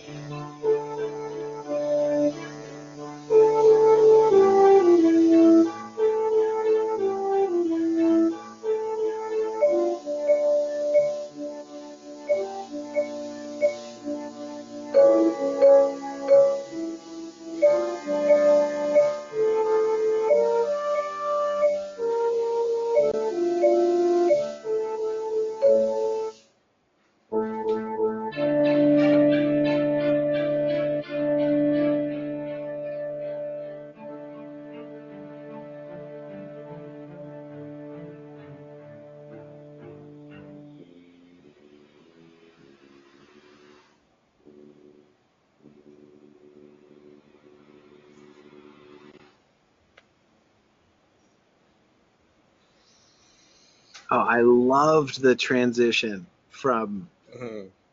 you know from from from light to darkness there. That was really awesome. That was that was that was wow wow that was excellent. Um, tell me about how you shift the, the the the the instruments that you use from one section to the next. Um, so, um, let's see. I um, mostly change changed uh, no, kept changed from major key to minor key. Um, was, uh, was was was a big thing there. Um, I used the um, in the first part. I used um, flute was quite light. Um, Was was taking the taking taking the main melody. Uh, also, I had a marimba, which was doing the da da da da da Yes. Yeah, I like, which yeah, yeah yeah to give you that sort of like like in Lotro when you're a Julie that, that little tap tap tap. Yeah. Little bit of sound. exactly. so it had had that feel to it. Um, and um, and then af- afterwards, I um, think I, b- I brought the brass in with that bum bum bum bum bum bum bum bum bum, and that that sort of progressively going down and down and down. Um, and um, yes, yes, I used more brass in that section, of course, and moved into a minor key. Um, few very slight changes to the melody, um, but uh, but yeah, that was it. Made it far quicker as well, uh, up the tempo. right, right. That's pretty much how I got got that change. Yeah, and I the the I loved the the. I mean, I I, I know in, in in large part it's the shift to the minor key, which give you the this. I mean, the sort of the stereotype right of minor key is that it sounds sadder, but it really sounded sadder. You know, you you could Mm. hear that element of sadness coming into the music uh, when uh, when you shifted uh, around there. But of course, it's not just like depressed music, right? There's still, you know, uh, I, it's the um, um, it's the similarity to um, uh, to the first half that I that I liked as much as the differences, right? Um, Mm. So yeah, yeah, that's great.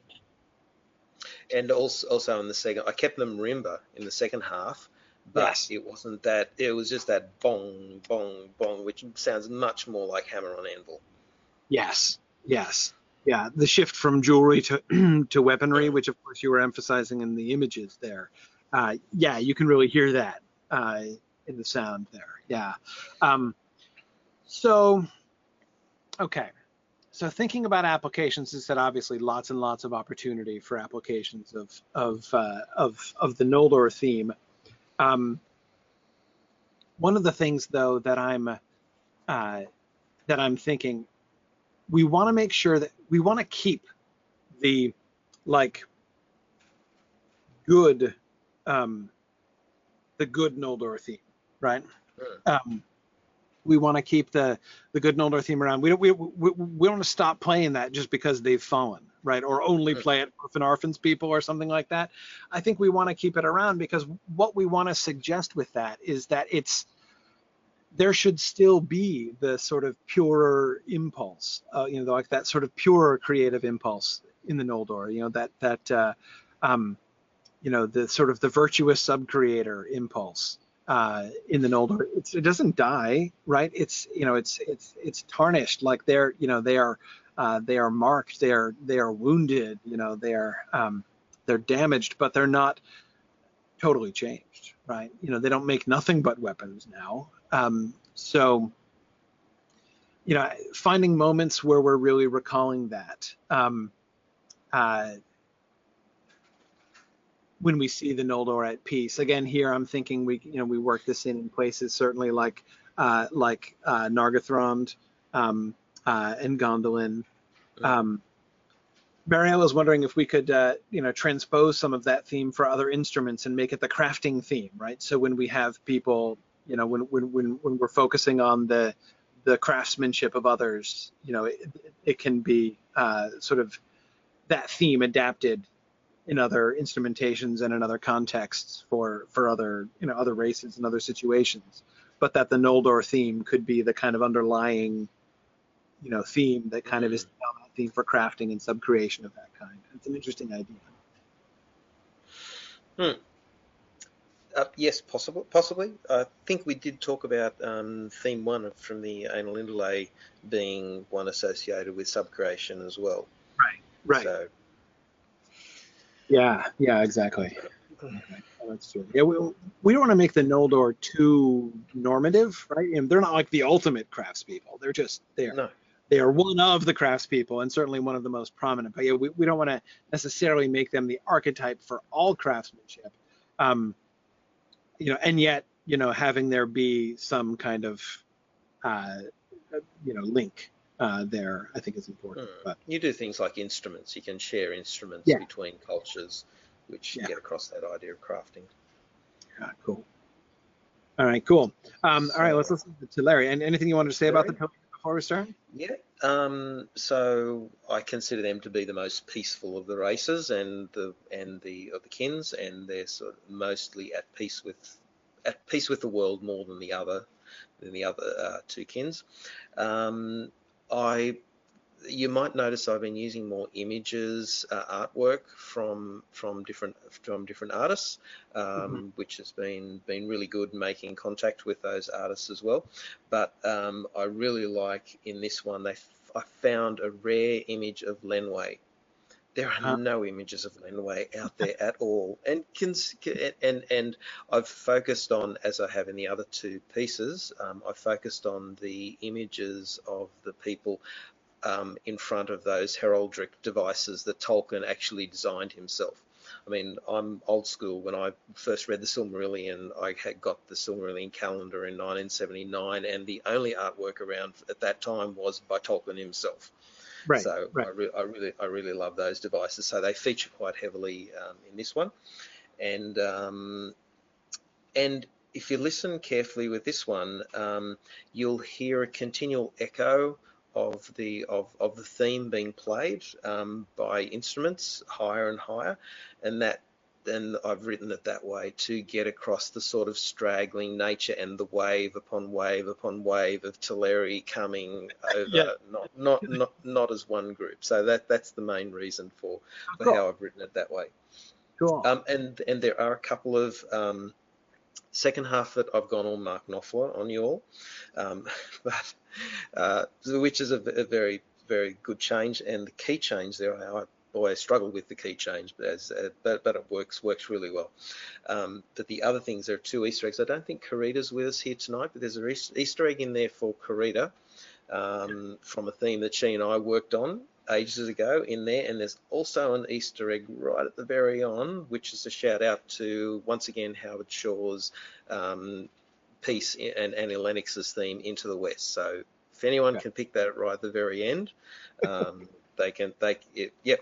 Please please let me know if you pick it up Excellent. and Okay. keep listening for for the pattern, the same pattern as in this one as was in the first two. Right. Okay.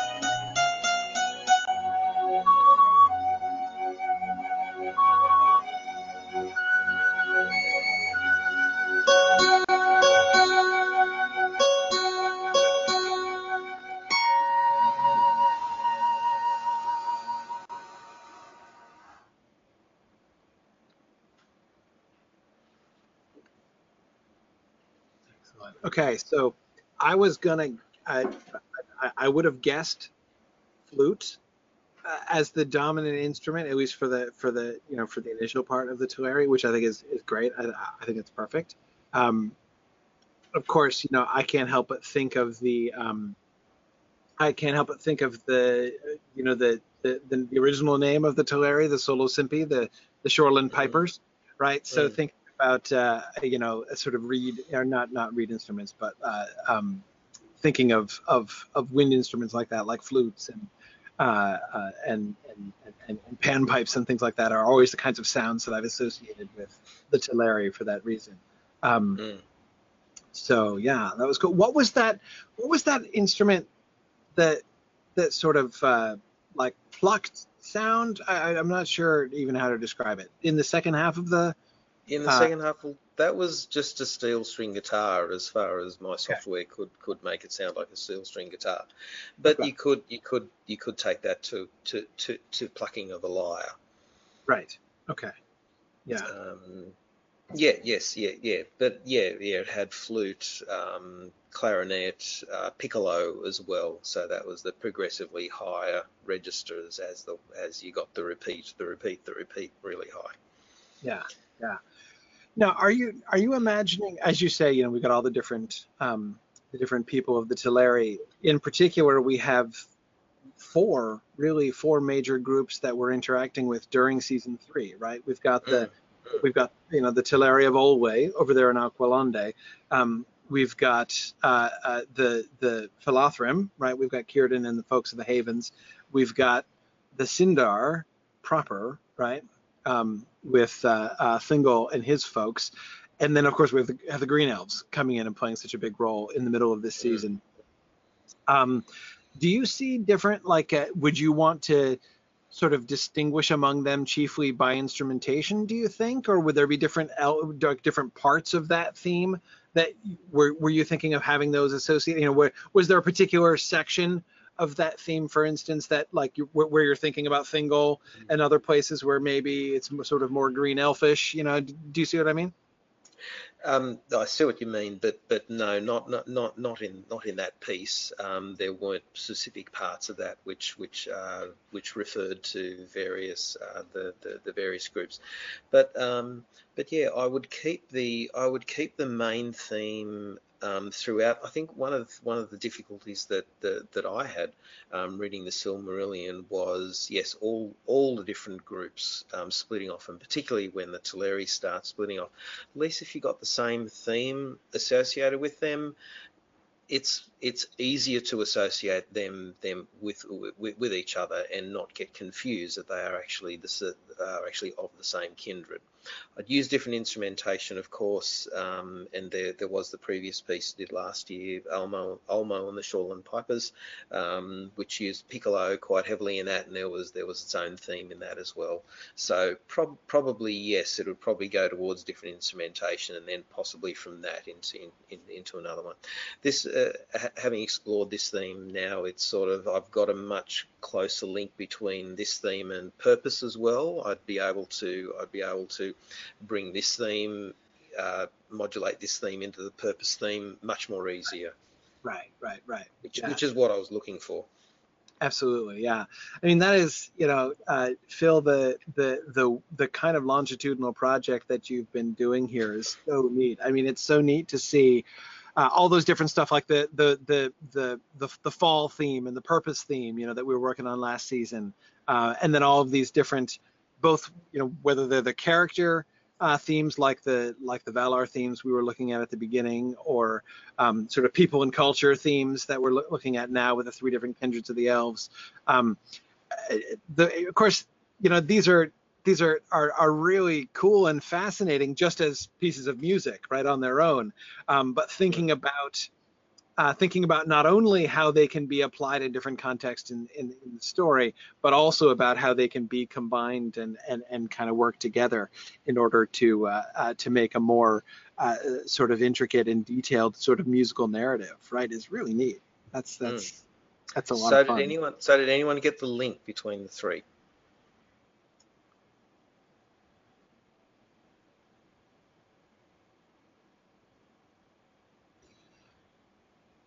It's a pattern. It's a pattern of notes. The pattern of notes. Well, is- it the the pattern of the kind of uh, that kind of uh, like arpeggio pattern that we that we were No. hearing? No. Okay, my clue was three. Right. So each of the themes has the same note played three times. So the Ah, Vanya starts da da da da. The Noldo goes da da da da. Right. And then the Teleri goes da da da da da da da. And that pattern of three continues throughout all three of them. So whenever you, and even the final notes of the Noldor one was that really deep bomb, bomb, bomb. Um, that's still a reminder. I mean, the elves to me were the were the, the, the closest of all races to to each other, Mhm. and and musically, it's going to remind you that that the three races are really one, and the atrocities that are carried out are even worse because of because of the closeness of the elves to to each other. Right. So there's that constant reminder that the three are one Okay. every Cool. time you hear a theme. Yeah. Yeah. That's great. Awesome. I love that. Cool. All right. We should push along. We're running out of time. We're already late, but that's okay. Yep. We start. So we're gonna uh, we're gonna we're gonna we're okay with being late, but we wanna we wanna move along. So we've got the tell us about the words of mockery theme. Okay, so this was from your challenge to uh, write a song sung by Daeron, minstrel, um, and uh, you wanted the words Attercop and Tom Noddy in there, uh, so I've put them in. So um, so uh, yes, here it is. So I've so I chose the three the three things that are closely associated with the elves, and that is the their um, their uh, enmity with the dwarves, um, their animosity towards all evil creatures, and of course Luthien. Um, so, so, the, so, so there's three verses, um, the one one for each topic. So it is me singing, um, and um, it was a bit of fun. I make no claims about my poetry at all.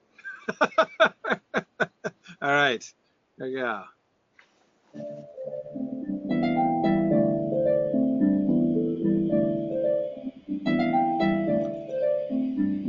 The Sindar in the forest made their home in. The dwarves of Belegost came down and threw in their lot.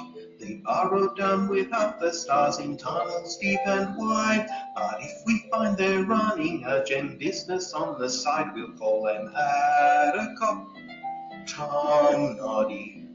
These are words of mockery. If you fight it or deny, you'll earn our enmity.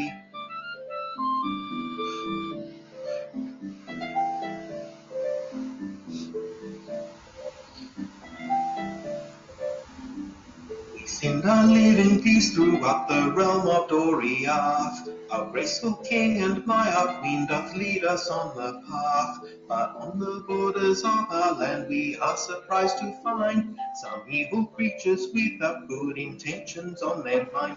Call them Attercop, Tom Noddy. These are words of mockery. If you fight it, you will feel our animosity.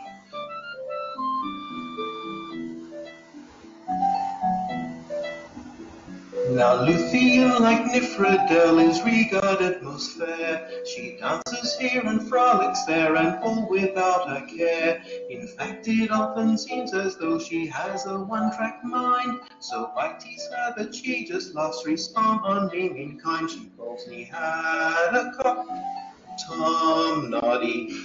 These are words I do not fear. I don't fight it or deny. She hears my heart, my dear. I won't fight it or deny she is my heart, my dear.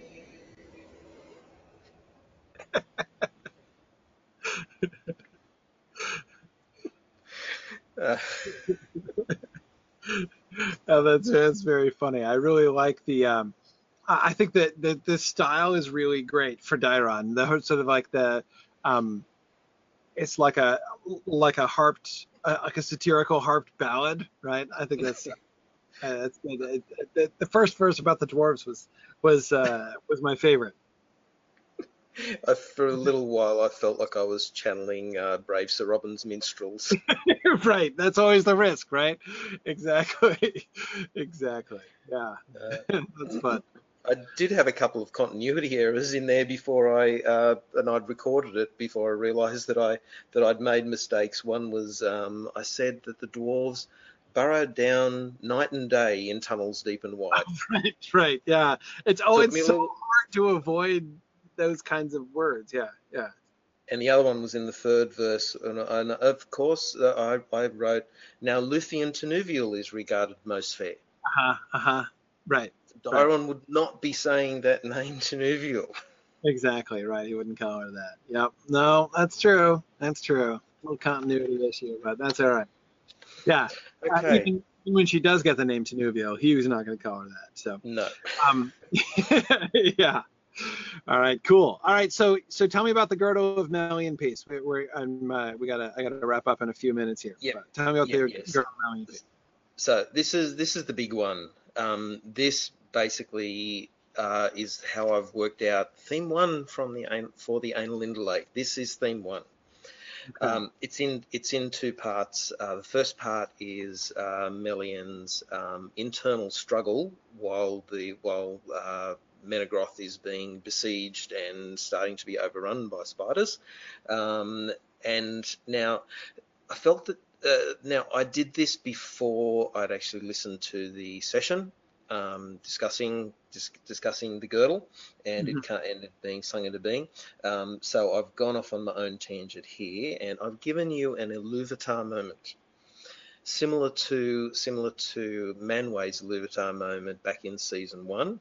Um, When you listen to the music again, so what I've done this is that um, you you hear very faintly at first just the pluck of Iluvatar's note over and over and over again. It gets louder and louder until eventually um, eventually Melian hears it and understands that she should be looking to Iluvatar for for the solution, and the solution is actually in the power of the first theme. The first theme.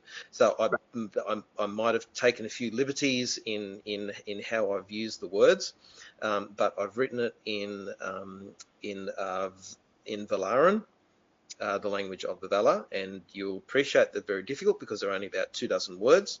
So it's very difficult to to get a story out of two dozen words. Yes. Um, Yes. so so uh, yes, there, there's there's the translation. I, I don't know. Yes, I don't know whether taken liberties by by using Eä and um, in saying let it be, uh, let it be Eru. Um, so she's real. So I'm really saying sort of the power for what's happening is channeled through through through Melian, um, and uh, uh, yeah. So yes, that's that's uh, that's the translation there. Um, my good friend Cheryl from Choir sang it for me, and she did a lovely job. She has no, she hasn't even watched the Lord of the Rings movies. Um, she had no no idea of Tolkien at all, but she but she jumped on board and she did a lovely job. Um, and it's yes, she did a, a very nice job of it. Excellent. Excellent. Okay, this is the one I've been most looking forward to. So here we go.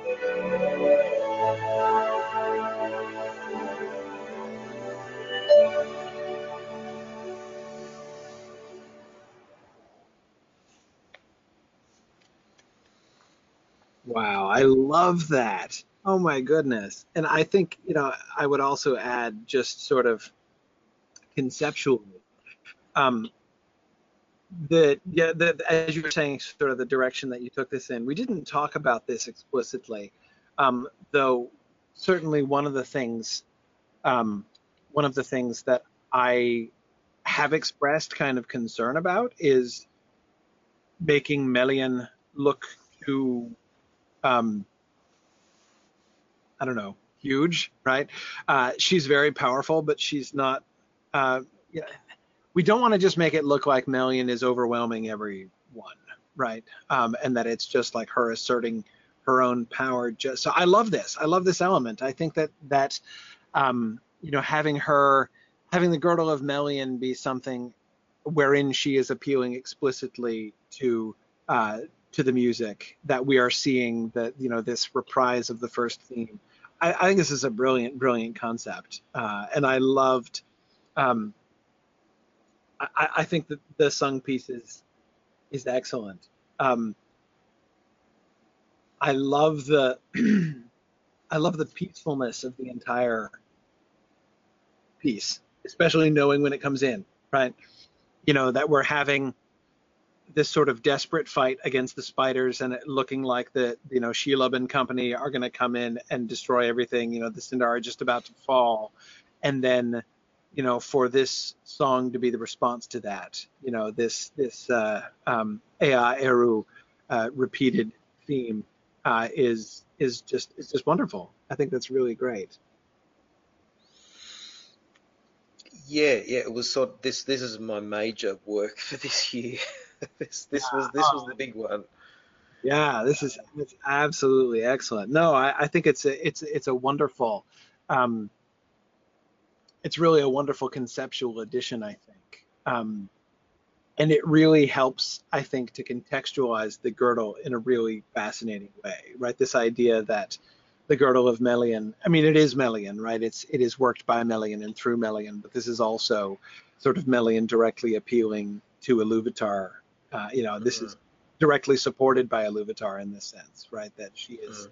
Uh, it is in her submission to Iluvatar and in her um, appeal to Iluvatar that the that the strength of the girdle rests, right? Uh, that I think is is excellent. Is mm. really mm. and it, and in a way the girdle represents Ea unmarred. Yes. This, yes. This is how things things were meant to be. Um, exactly. And so and so this this this really came out of last year's musical discussion where we had a really robust discussion around what the three themes would, would represent, and I really clung on to oh, the girdle of Melian is a really good example of of of the first theme. So effectively, yes, I've I've done the first theme, and um, it may appear a little bit differently in the Ainulindalë when I finally write it but it'll be this. This is the tune that will be theme one in in the Ainulindalë. Right. Absolutely. Yeah. No. Exactly. And um, yeah, that that that Arda unmarred concept, right? And if you think about it, when the girdle of Melian falls, right, the girdle of Melian is going to come down essentially after it's it's Thingol's fault, right?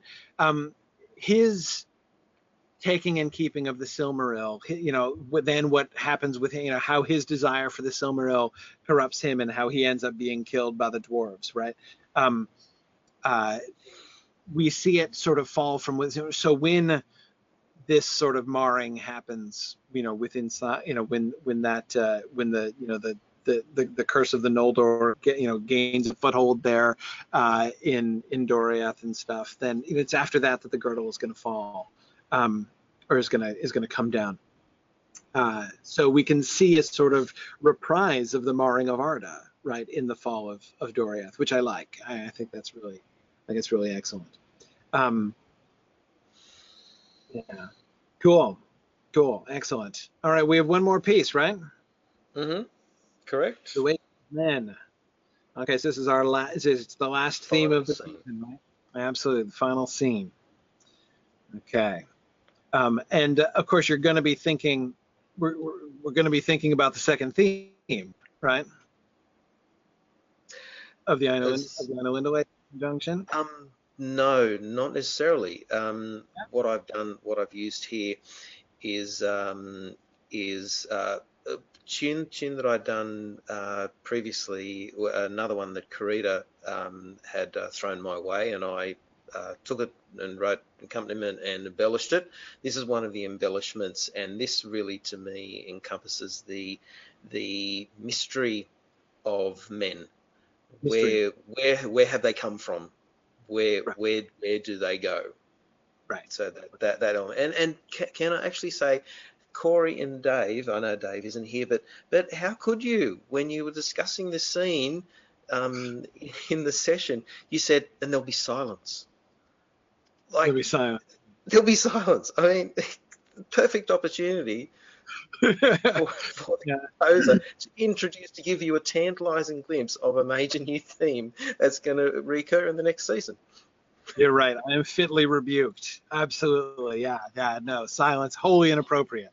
Totally agree. Totally agree. Evocative theme. Yeah. yeah. No. No. You're right. You're right. And I'm just realizing, by the way, that I was I, again, my brain is exhausted. I was thinking of the third theme, not the second theme uh, of the Ainulindalë when I was thinking of men. Mm. Um, but, but whatever, it's fine. I just was realizing that I misspoke earlier. Okay. Um, and I've, I've I've tried to basically you, the graphics in this basically mirror uh, what what you discussed and described. This is sort of like a storyboard. okay. Great. Excellent. Let's listen.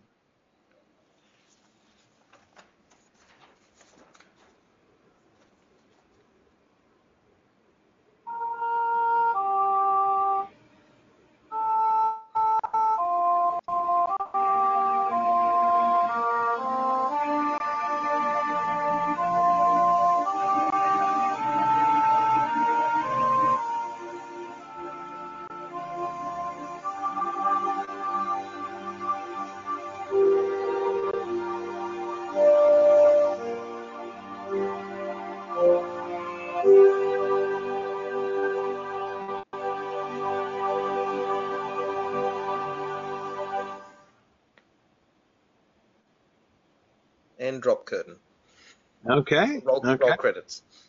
Roll credits. Exactly. Exactly. Cool. Cool. Yeah. It's short, tantalizing, as you say. You know that that that sort of that that I, I love the, the sort of the rising sense as well as you say the the sense of mystery that works for me. Cool. Mm. Cool. Good. Mm. You're right. Yeah. Not silence. Not silence. This is so much better than silence. I'm, awesome. I'm just I'm just really glad that taking photographs of masses of nude people is a thing at the moment.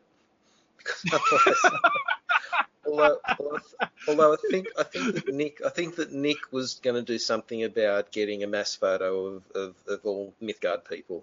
I think he mentioned something about that. yeah.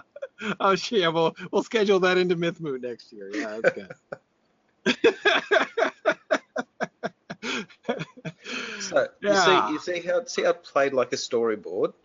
This is one Yep. thing that I that I would really love, and that is a few times now I've actually uh, composed music that actually plays out a scene. I would love it Mhm. if some of our artists out there could actually work with me, and we would produce a fully storyboarded scene with music to go to it. That would actually be fantastic. I would love to do that.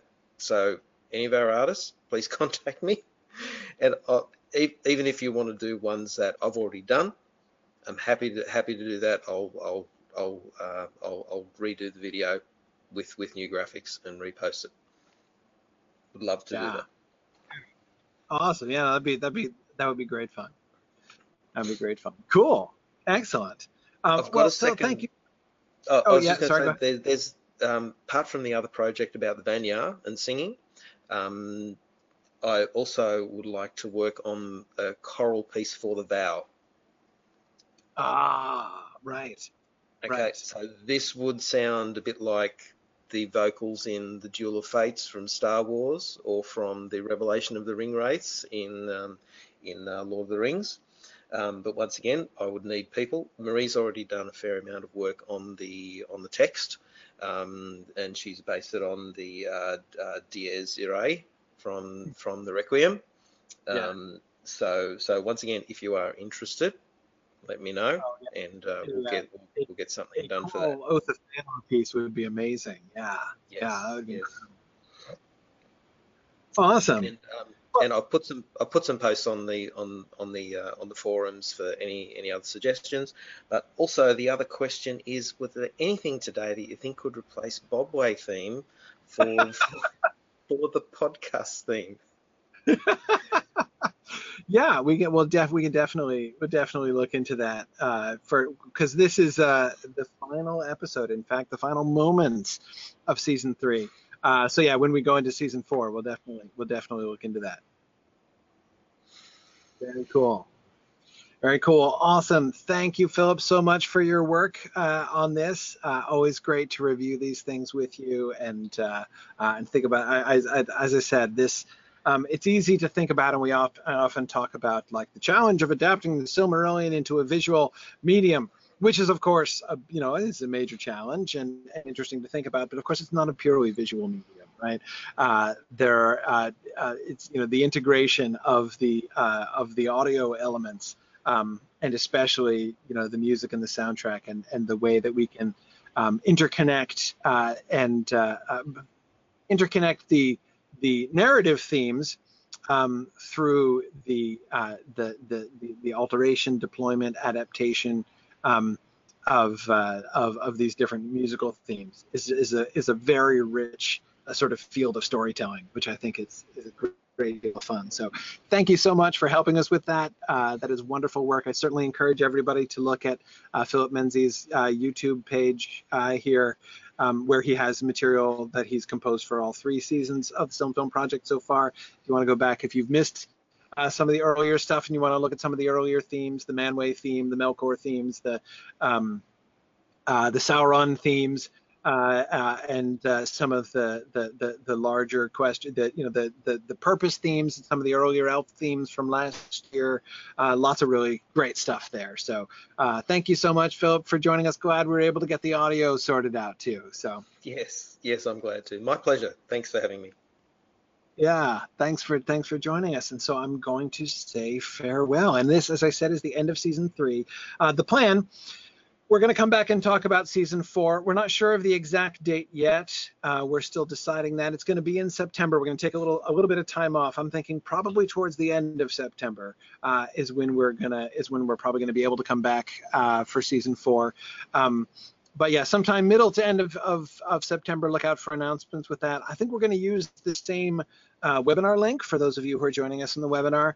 Um, uh, I'm going to see if I can if I can continue to use the same link. We'll see if that works or not. Um, and um, uh, but otherwise, the the link will be posted certainly on the Silm Film page.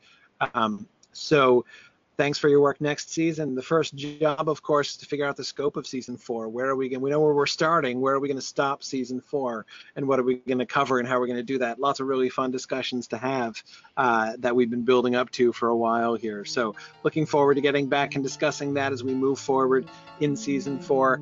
Um, uh, so we'll have a little bit of a time off, but I hope you guys will stick around and uh, and join us for season four in a few weeks, in about a month, month and a half. So thanks everybody for joining us, and I will say as always, thanks for listening. Godspeed.